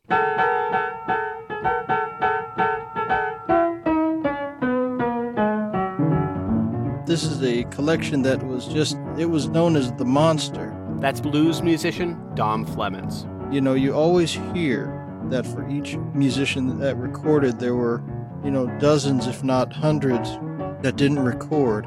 This is the first time that you're seeing an archive that proves this point. The archive is a collection of 590 reels of sound recordings and 165 boxes of manuscripts, interviews, notes, photos, playbills, and posters. All of it collected by a man named Mack McCormick, a blues researcher and ethnographer who spent years zigzagging through Texas and the American South in search of great artists to record. People like um, Joel Hopkins, who was Lightning Hopkins' brother. There's some amazing recordings of him. I one might buy hold my clothes. I tell you one when I might buy hold my clothes. And then there's also another fellow, a Bongo Joe, or George Coleman, who was a um, a very eccentric. Uh, he called himself the original rapper. You vote for me, we have no more White House. We have a Black House. that's what's something that uh, makes this archive so worthwhile is it just opens up a whole new world. A whole new world that's now accessible to everyone. Well a sampling of it at least. On a new box set from smithsonian folkways called playing for the man at the door. Field recordings from the collection of mack mccormick 1958 to 1971 Flemons wrote an essay for the album, and John Troutman of the Smithsonian's National Museum of American History helped produce it. I asked Troutman how Mack McCormick was able to find and record all of these incredible artists. Mack documented everything, and often when he was officially working as a census taker or as a cab driver, would just begin to um, knock on doors This was a really remarkable and challenging interaction because he was visiting um, these segregated neighborhoods and people in these neighborhoods. And that interaction is filled with power dynamics. And yeah. in, the, in the 1960s, you know, at the height of the tensions around that period of the civil rights movement, for a white stranger to knock on um, black folks' doors was a moment that could be filled with a great deal of tension. And not just a white stranger, sometimes in his role as a census taker, a white stranger in the role of of a federal official, somebody with some power. Exactly. And so it really um, created a circumstance where he was creating a, a, vulnerability essentially by knocking on their doors in, a, in, an official capacity, to your point. But he also really recognized exactly this dynamic. I mean, he understood it. He often um, spoke of his repulsion for these Jim Crow protocols that were mapping out the landscape of what he called Greater Texas, Texas and Louisiana and Arkansas, where he was primarily working at this time, and also had a great deal of respect during this period for these musicians. He he knew of them and knew as much about them as he could before he knocked on their doors. And in many cases, folks gave him a chance and let him in. Dom, what do you make of all, all the layers that, that, that go into the way that, that Mack McCormick assembled all these recordings? Well, you know, you have to think about it. And I tell people this all the time that very rare is the moment when you just put a microphone in front of somebody and you can get amazing folkloric information and cultural information uh, from them. You know, I, I have to say, I, I have to tip my hat to him for going out to the neighborhoods and taking the time to find musicians that up to that point are only relegated to a piece of shellac. Yeah. You've both mentioned that this was this legendary collection that loomed over the folklore scene, over the over the blues scene. You knew it was out there, but not many people had heard it. I'm wondering if you could pick out one of the musicians that we hear from in this collection and why it was so exciting to hear this person and hear this music.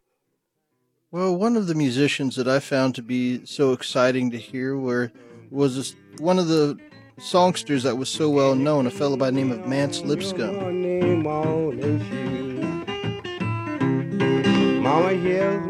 And while there are many recordings of Mance Lipscomb out there, one of the songs that really just sort of moved me was hearing a recording of the song So Different Blues.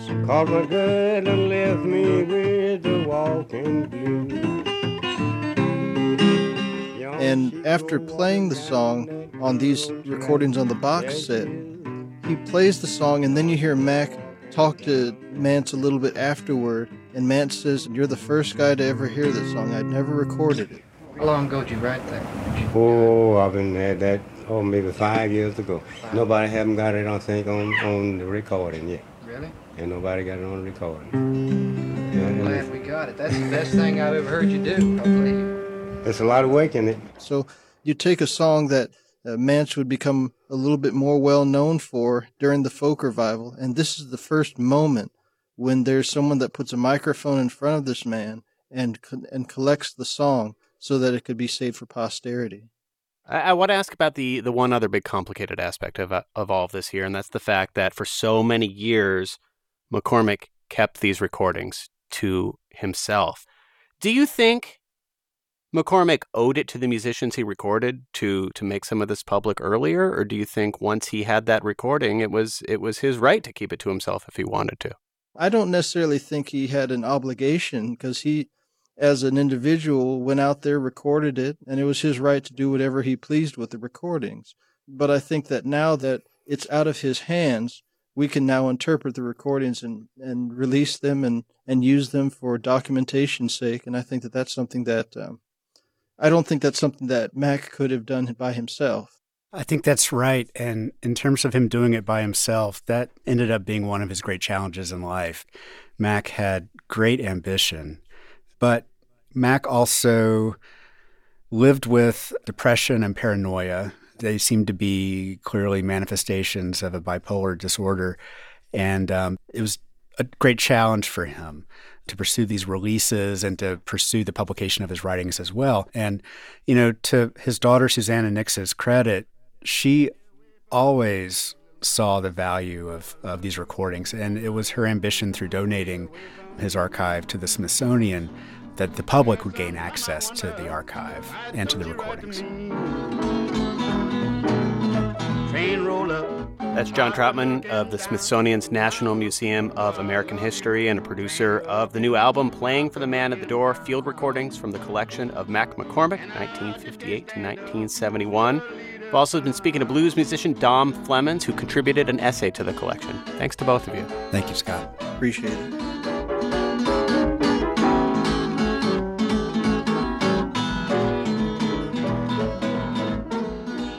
You're listening to All Things Considered from NPR News. Support for NPR comes from this station and from Procter & Gamble, maker of Nervive Nerve Relief. Nervive is designed to reduce occasional nerve aches, weakness, and discomfort in hands or feet due to aging.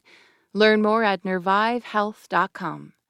From Heather Sturt Haga and Paul G. Haga, supporting African Wildlife Foundation, working to ensure wildlife and wild lands thrive in modern Africa. Learn more at awf.org. From the Kauffman Foundation, providing access to opportunities that help people achieve financial stability, upward mobility, and economic prosperity, regardless of race, gender, or geography. Kauffman.org.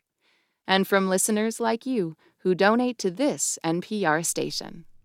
This is 90.9 WBUR in Boston. Start your weekend here tomorrow. The Teamsters Union reached a tentative deal with UPS.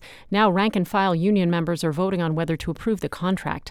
The details of the deal and wait, wait, tomorrow morning on 90.9 WBUR.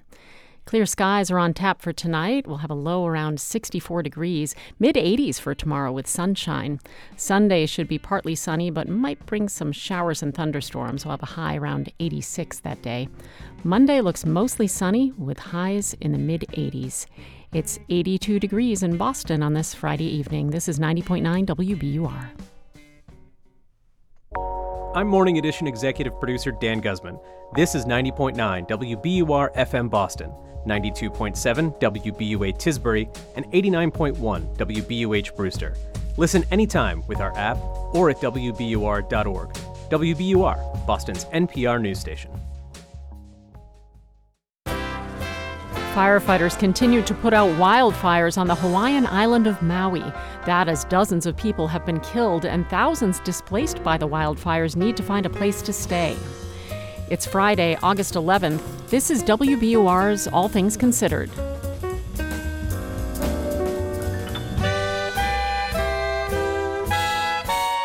Good evening. I'm Lynn Jolicoeur in for Lisa Mullins. Conservative online media company PragerU admits its goal is indoctrination. Florida teachers are now able to use the company's videos in their classes, and some parents oppose the move. I think it's great when children see multiple perspectives, but if you're pushing one perspective as being fact, that is problematic. Also ahead, a cancer survivor who is Colombia's brightest star in the Women's World Cup will have tips for the best meteor gazing and fun, food, and politics at the Iowa Fair. It's 601. The news is first.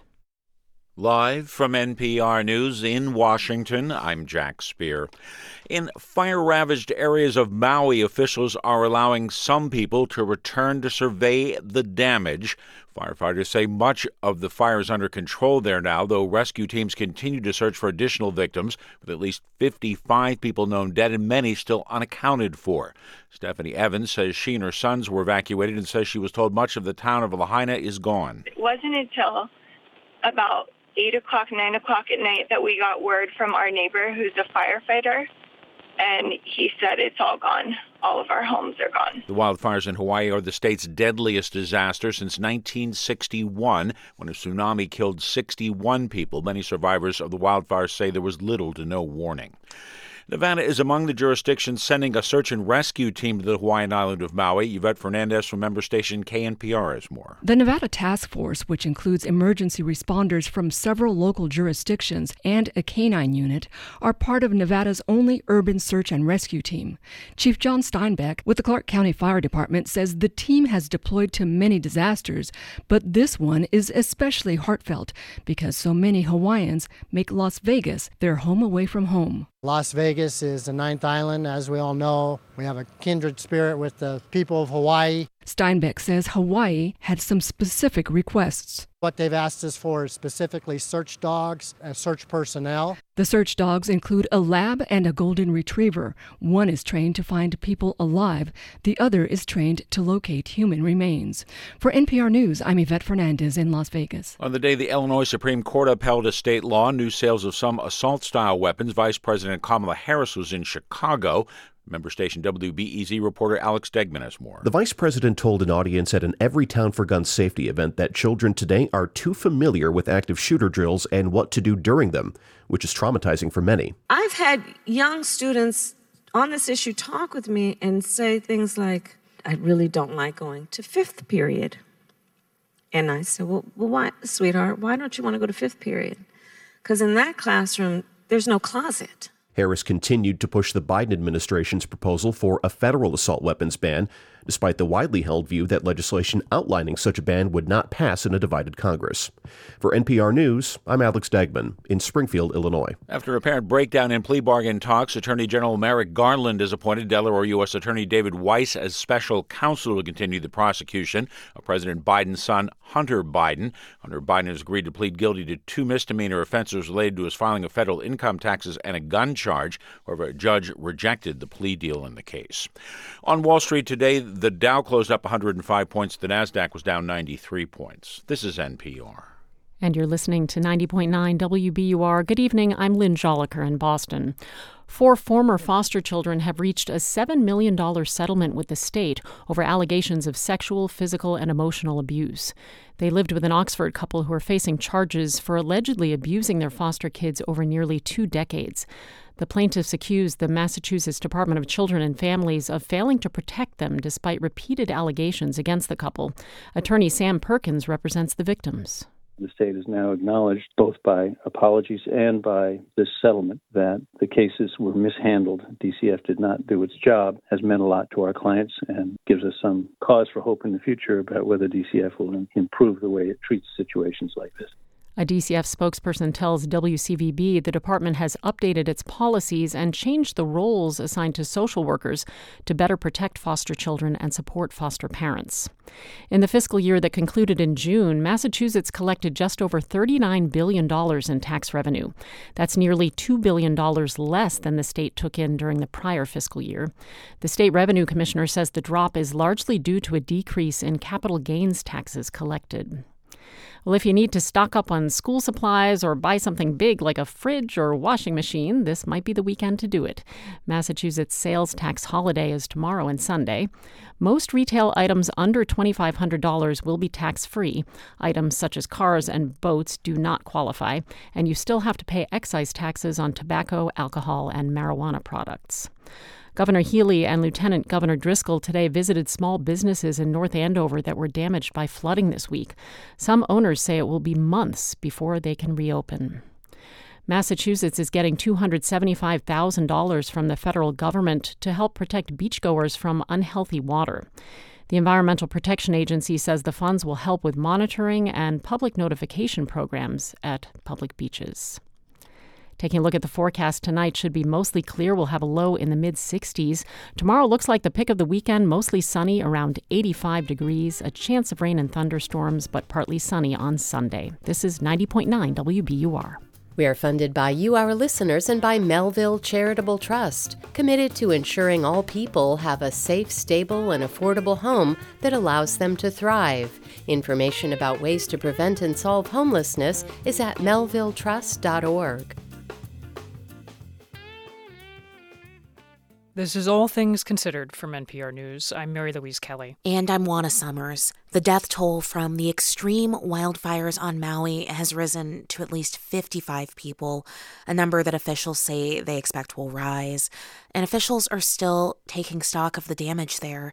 Yesterday, Hawaii's governor, Josh Green, said that many hundreds of homes have been destroyed, and while it will take time to know the full extent of the damage, he expects the cost to be in the billions of dollars. Six shelters are open on the island, and thousands of displaced people people will need housing.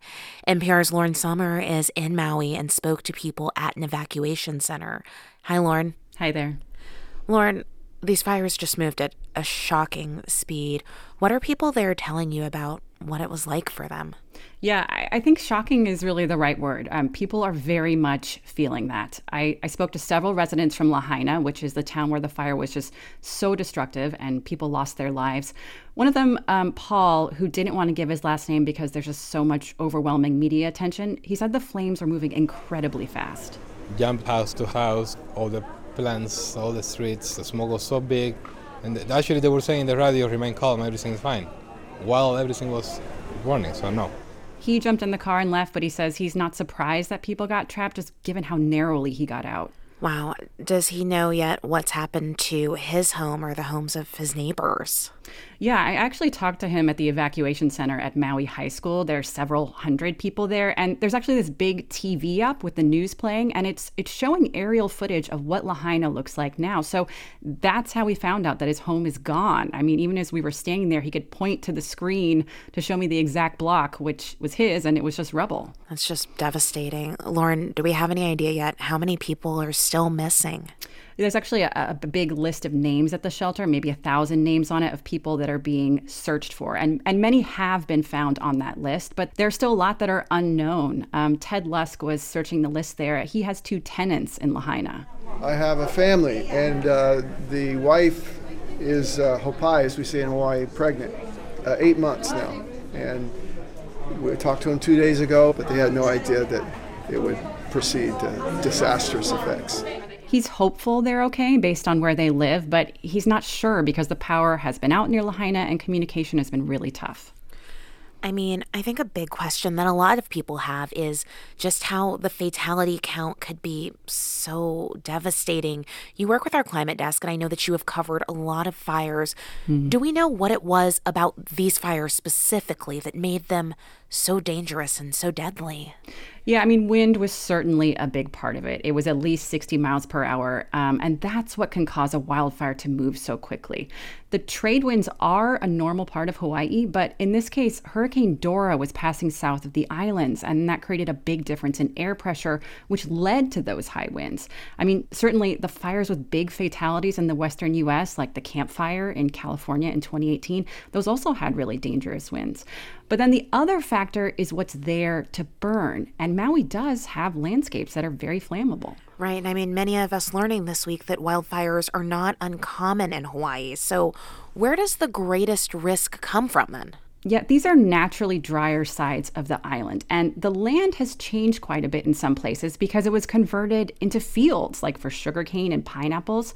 Um, I talked to Clay Trauernicht, who's an ecosystem specialist at the University of Hawaii Manoa, and he says, you know, as agriculture has shrunk, those former fields have been overrun by invasive grasses. When I'm talking grasslands, I'm not talking about kind of like knee high prairie. This is like waist to overhead tropical grasses, um, which kind of obtain amazing amounts of, of, biomass. And so when they burn, um, they burn really explosively. That's a big risk, especially as climate change makes it hotter and drier. So, if Hawaii is going to reduce that risk, dealing with those fuels is, is going to be key.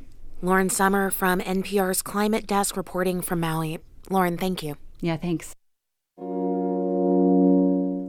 Florida is the first state to approve videos made by PragerU kids for use in public schools. The content is geared toward conservative values. It includes videos animated in a way that is appealing to kids. As Kerry Sheridan from member station WUSF reports, teachers can now use it as they see fit. PragerU is not an accredited university. It presents itself as educational, but it's primarily an online media organization. PragerU Kids produces these catchy short videos. Here's an intro to one of them. PragerU Kids is dedicated to teaching what most schools aren't our American values, history, and blessings. In another video, slavery is portrayed as just something normal for its time. It even shows a recreation of Frederick Douglass, who escaped slavery and became an abolitionist in the 1800s. There was no real movement anywhere in the world to abolish slavery before the American founding. Slavery was part of life all over the world. It was America that began the conversation to end it. But the video ignores that Denmark, Britain, and France had already outlawed the trading of slaves while slavery continued here. According to Vice News, two of the main funders of PragerU are fracking industry billionaires Dan and Farris Wilks. And PragerU Kids has a video questioning the origin of climate change. In this one, a narrator sets up a conversation between a girl and her parents. But when her anxiety gets high and she tells them that fossil fuels will soon lead to a climate disaster, they challenge her with some thought provoking questions. They encourage her to consider how the planet has been warming and cooling since prehistoric times, long before carbon emissions were a factor. Can she explain that? The science of greenhouse gas emissions doesn't come up in this video. Jessica Wright, vice president of the Florida Freedom to Read Project, says the videos have elements that are accurate, but sometimes they mix in opinions and skip over important facts. I think that a lot of educators who have a traditional education background or they've been in the profession for a long time they're going to be able to recognize in those materials that PragerU is representing what we would refer to as a logical fallacy, meaning the material that you're reading or listening to might sound like it makes sense, but if you are educated on that topic, you would know that they came to a conclusion that's not based on fact. Wright says Florida's endorsement of PragerU Kids means this content could easily make its way into classrooms because it's free, easily accessible, and teachers don't have to ask permission. But in the state of Florida, we're proud to stand for education, not indoctrination in our schools. That's Governor Ron DeSantis. His Department of Education gave the green light for PragerU Kids in July, the same month its founder, conservative radio host Dennis Prager, said this We bring doctrines to children. That's a very fair statement. I said, but what is the bad of our indoctrination? A spokeswoman for the Florida Department of Education said in an email that they've reviewed PragerU Kids and determined the material aligns to Florida's revised civics and government standards. She described PragerU Kids as, quote, no different than many other resources. Some parents, like Michelle Posey, a conservative who's running for the state house, say PragerU videos are just a counterforce to what she calls a liberal agenda in schools. I used them as a tool in homeschooling my children. I have a right as the parent to drive that education the way I see fit. It should line up with what I believe. No Florida school district has yet announced plans to use PragerU Kids videos, but they can't stop teachers from showing them either. I do not want my kids exposed to this. Absolutely not. Liz Barker is a mother of four in Sarasota. She says she plans to talk to her kids' teachers about her concerns. I think it's great when children see multiple perspectives, but if you're pushing one perspective as being fact, that is problematic. Some public school advocates are urging parents to submit an opt out form, letting teachers know they don't want their children to watch the videos. For NPR News, I'm Kerry Sheridan in Sarasota. Skywatchers should have a chance to see bright streaks of light and even fireballs this weekend as the annual Perseid meteor shower reaches its peak activity. NPR's Nell Greenfieldboyce has some tips for how to catch the celestial fireworks. The Perseids happen every summer when the Earth plows through a cloud of debris associated with a comet. The bits of comet stuff are tiny, they can be like a grain of sand, but when they hit the atmosphere at high speeds, friction causes that stuff to heat up and it causes the air around it to glow. Michelle Nichols is director of public observing with the Adler Planetarium in Chicago. She says this year the Perseids should put on a good show. Mainly because the moon isn't going to interfere. The moon will be just a little sliver, so skies should be nice and dark. Viewing should be best in the late night hours of Saturday and into the pre dawn hours of Sunday when the shower reaches its peak. Robert Lunsford is with the American Meteor Society. He says all you have to do is go outside, sit in a nice chair, get comfortable. Then look about halfway up the sky and give your eyes at least 30 minutes to adapt to the darkness. Sometimes you'll see fireballs of different colors that leave a uh, trail in the sky for up to a minute or so, and uh, it's very cool. The chance of seeing fireballs is also a big draw for Jackie Faherty. She's an astronomer at New York City's Hayden Planetarium. One can come that will shake you to your core. It like scares you. She says the main thing you need to bring to a meteor shower is patience. You cannot just be out there for 10 minutes. You have to commit to being there. Because meteors don't come at a steady pace. Some hours will have hardly any, and then a whole slew will come. This is not about a quick, you know, awesome glance up and you see it and you're done. You have to dedicate. And really, 45 minutes to an hour is my recommended minimum. She says two hours is way better.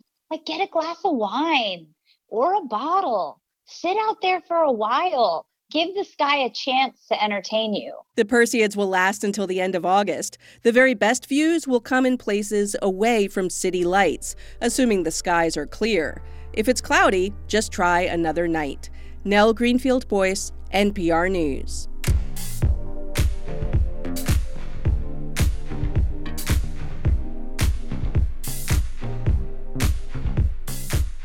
You're listening to All Things Considered from NPR News. And this is 90.9 WBUR. On Wall Street today, the Dow picked up 0.3%, the S&P slipped 0.1%, Nasdaq dropped half a percent. In local business news, Mass General Brigham is reporting an increase in revenue and operating income in the third quarter of its fiscal year. MGB reported income of $69 million. That's a big change from the same time last year when it reported a loss of $120 million because of high inflation and labor costs. Leaders of the healthcare system say those costs have stabilized. MGB collected almost $5 billion in revenue in the third quarter, a 15% jump from that quarter last year. It's the largest hospital system in the state. This is WBUR. We're funded by you, our listeners, and by Prompt, with a mission to help students get into their top choice colleges. Prompt's one on one application and essay coaching is designed to help students write compelling college essays. More at myprompt.com/slash NPR. Turn your old vehicle into new news. Support the programs you love by donating your car or boat to WBUR. Details at WBUR.org/cars. In sports, Chris Sale returns to pitch for the Red Sox tonight as they face the Tigers at Fenway. Sale has spent 10 weeks on the injured list after fracturing a shoulder blade. The Sox gained some ground in the wild card race last night. They're four games back from a playoff spot and have 47 games left to play. Looks like a beautiful start to the weekend. Temps will dip to the mid 60s tonight. It'll be mainly clear. Then sunshine tomorrow, highs in the mid 80s. Sunday will have a chance of showers and thunderstorms, but it should be partly sunny for at least some of the day with temps around 86. Monday, temperatures in the mid 80s under mostly sunny skies. Right now it's 82 degrees in Boston. You're listening to WBUR. Support for NPR comes from this station and from ezCater, committed to helping companies find food for meetings and team lunches, with catering menus from restaurants nationwide, online ordering, and 24 7 live support. ezCater.com. From Indeed, designed to be an end to end hiring solution for businesses of any size to attract, interview, and hire candidates, all from one place. More at Indeed.com slash NPR. And from the Doris Duke Foundation.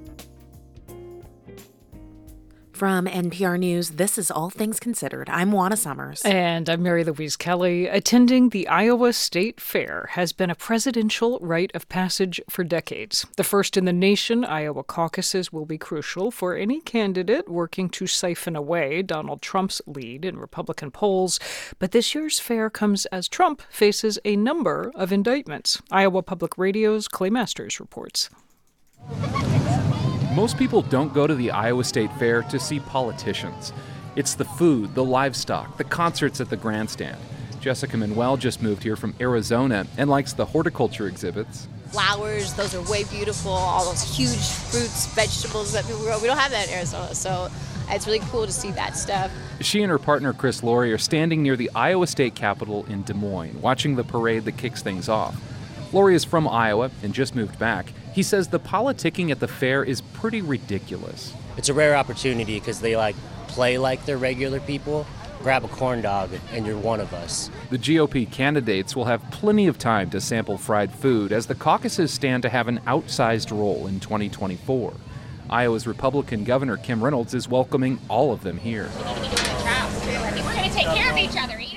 On the opening day, she flips pork burgers at a grill with North Dakota Governor Doug Burgum. She's invited all of them to sit with her for public interviews she's dubbed Fairside Chats.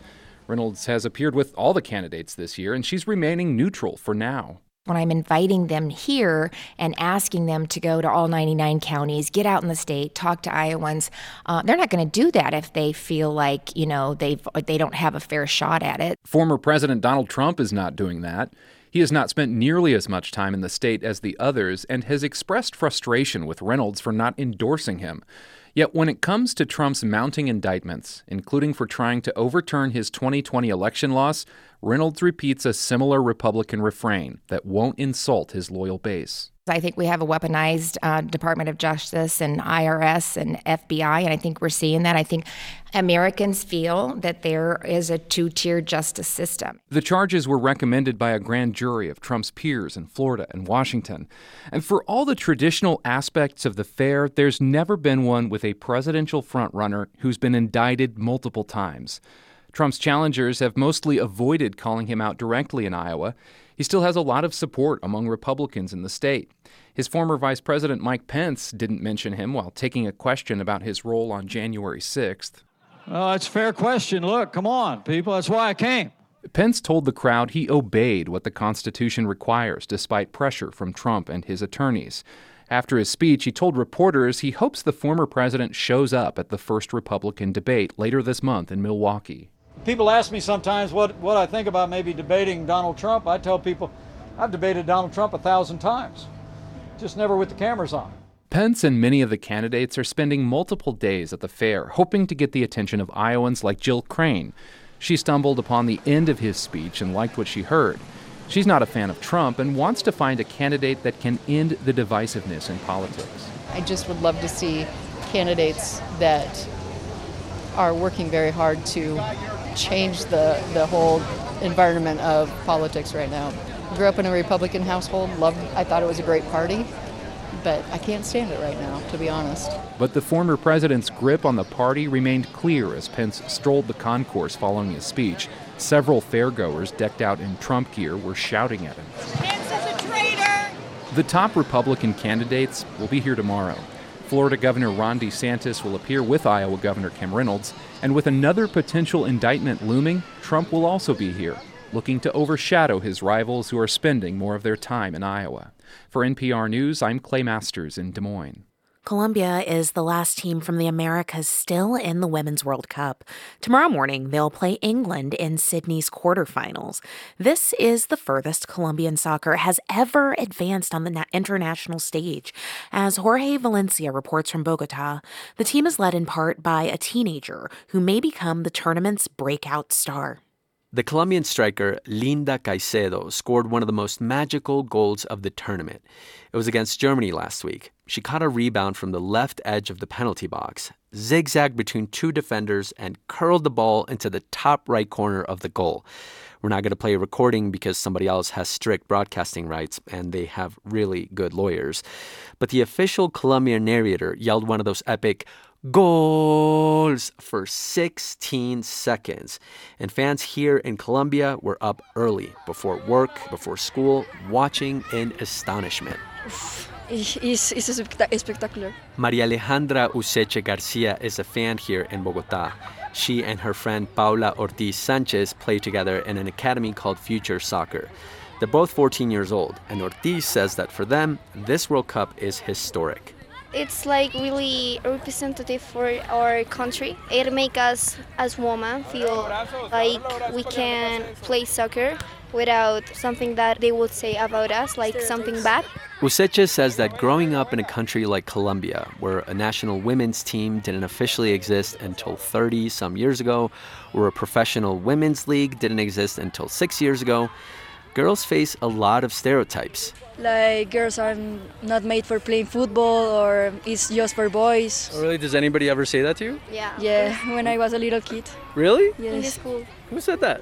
In the school and uh, boys from other teams. Those were barriers that Colombia's wonder kid, Linda Caicedo, who's barely 18, faced when she was growing up near the city of Cali. As a child, her parents initially could only place her in an all boys academy. But by the time she was 10, she was standing out no matter where she played, says former coach John Albert Ortiz Arce. One, because of her innate talent and agility. Dos, la personalidad, el carácter que tenía esta niña porque But also, Ortiz says, because she had character. Eh, he says he could see her discipline when she started being asked for interviews. Here she is after a match in a South America tournament in Paraguay. She was 14. Her interviewer asked her if she was excited to make friends from other countries. No, la verdad no vinimos como a buscar amigas. No, Caicedo said. We didn't come here to make friends. We came here to focus on our objective. A year later, at age 15, she was diagnosed with ovarian cancer. Former coach Ortiz says Caicedo thought she wouldn't play again. Y creo que esa es una de las partes de las que te hablo con su carácter y su personalidad. She survived through her faith and determination, he says, something that shows the kind of character she has. Natalia Prieto directs the women's soccer website Femina Fútbol. Ahorita Colombia está muy bien y obviamente ellos van a salir a sacar pecho. Now, Prieto says, the Colombian Soccer Federation is bragging about Caicedo and the women's team. The players, though, she says, have earned their merits not because of them, but despite them. And they're inspiring younger players, like Paula Ortiz Sanchez. She says she wants to keep playing forever. Professionally in, in like big leagues such as like Spain League or English League. Just like Linda Caicedo, who this year signed on to play with Real Madrid in Spain. For NPR News, I'm Jorge Valencia in Bogota.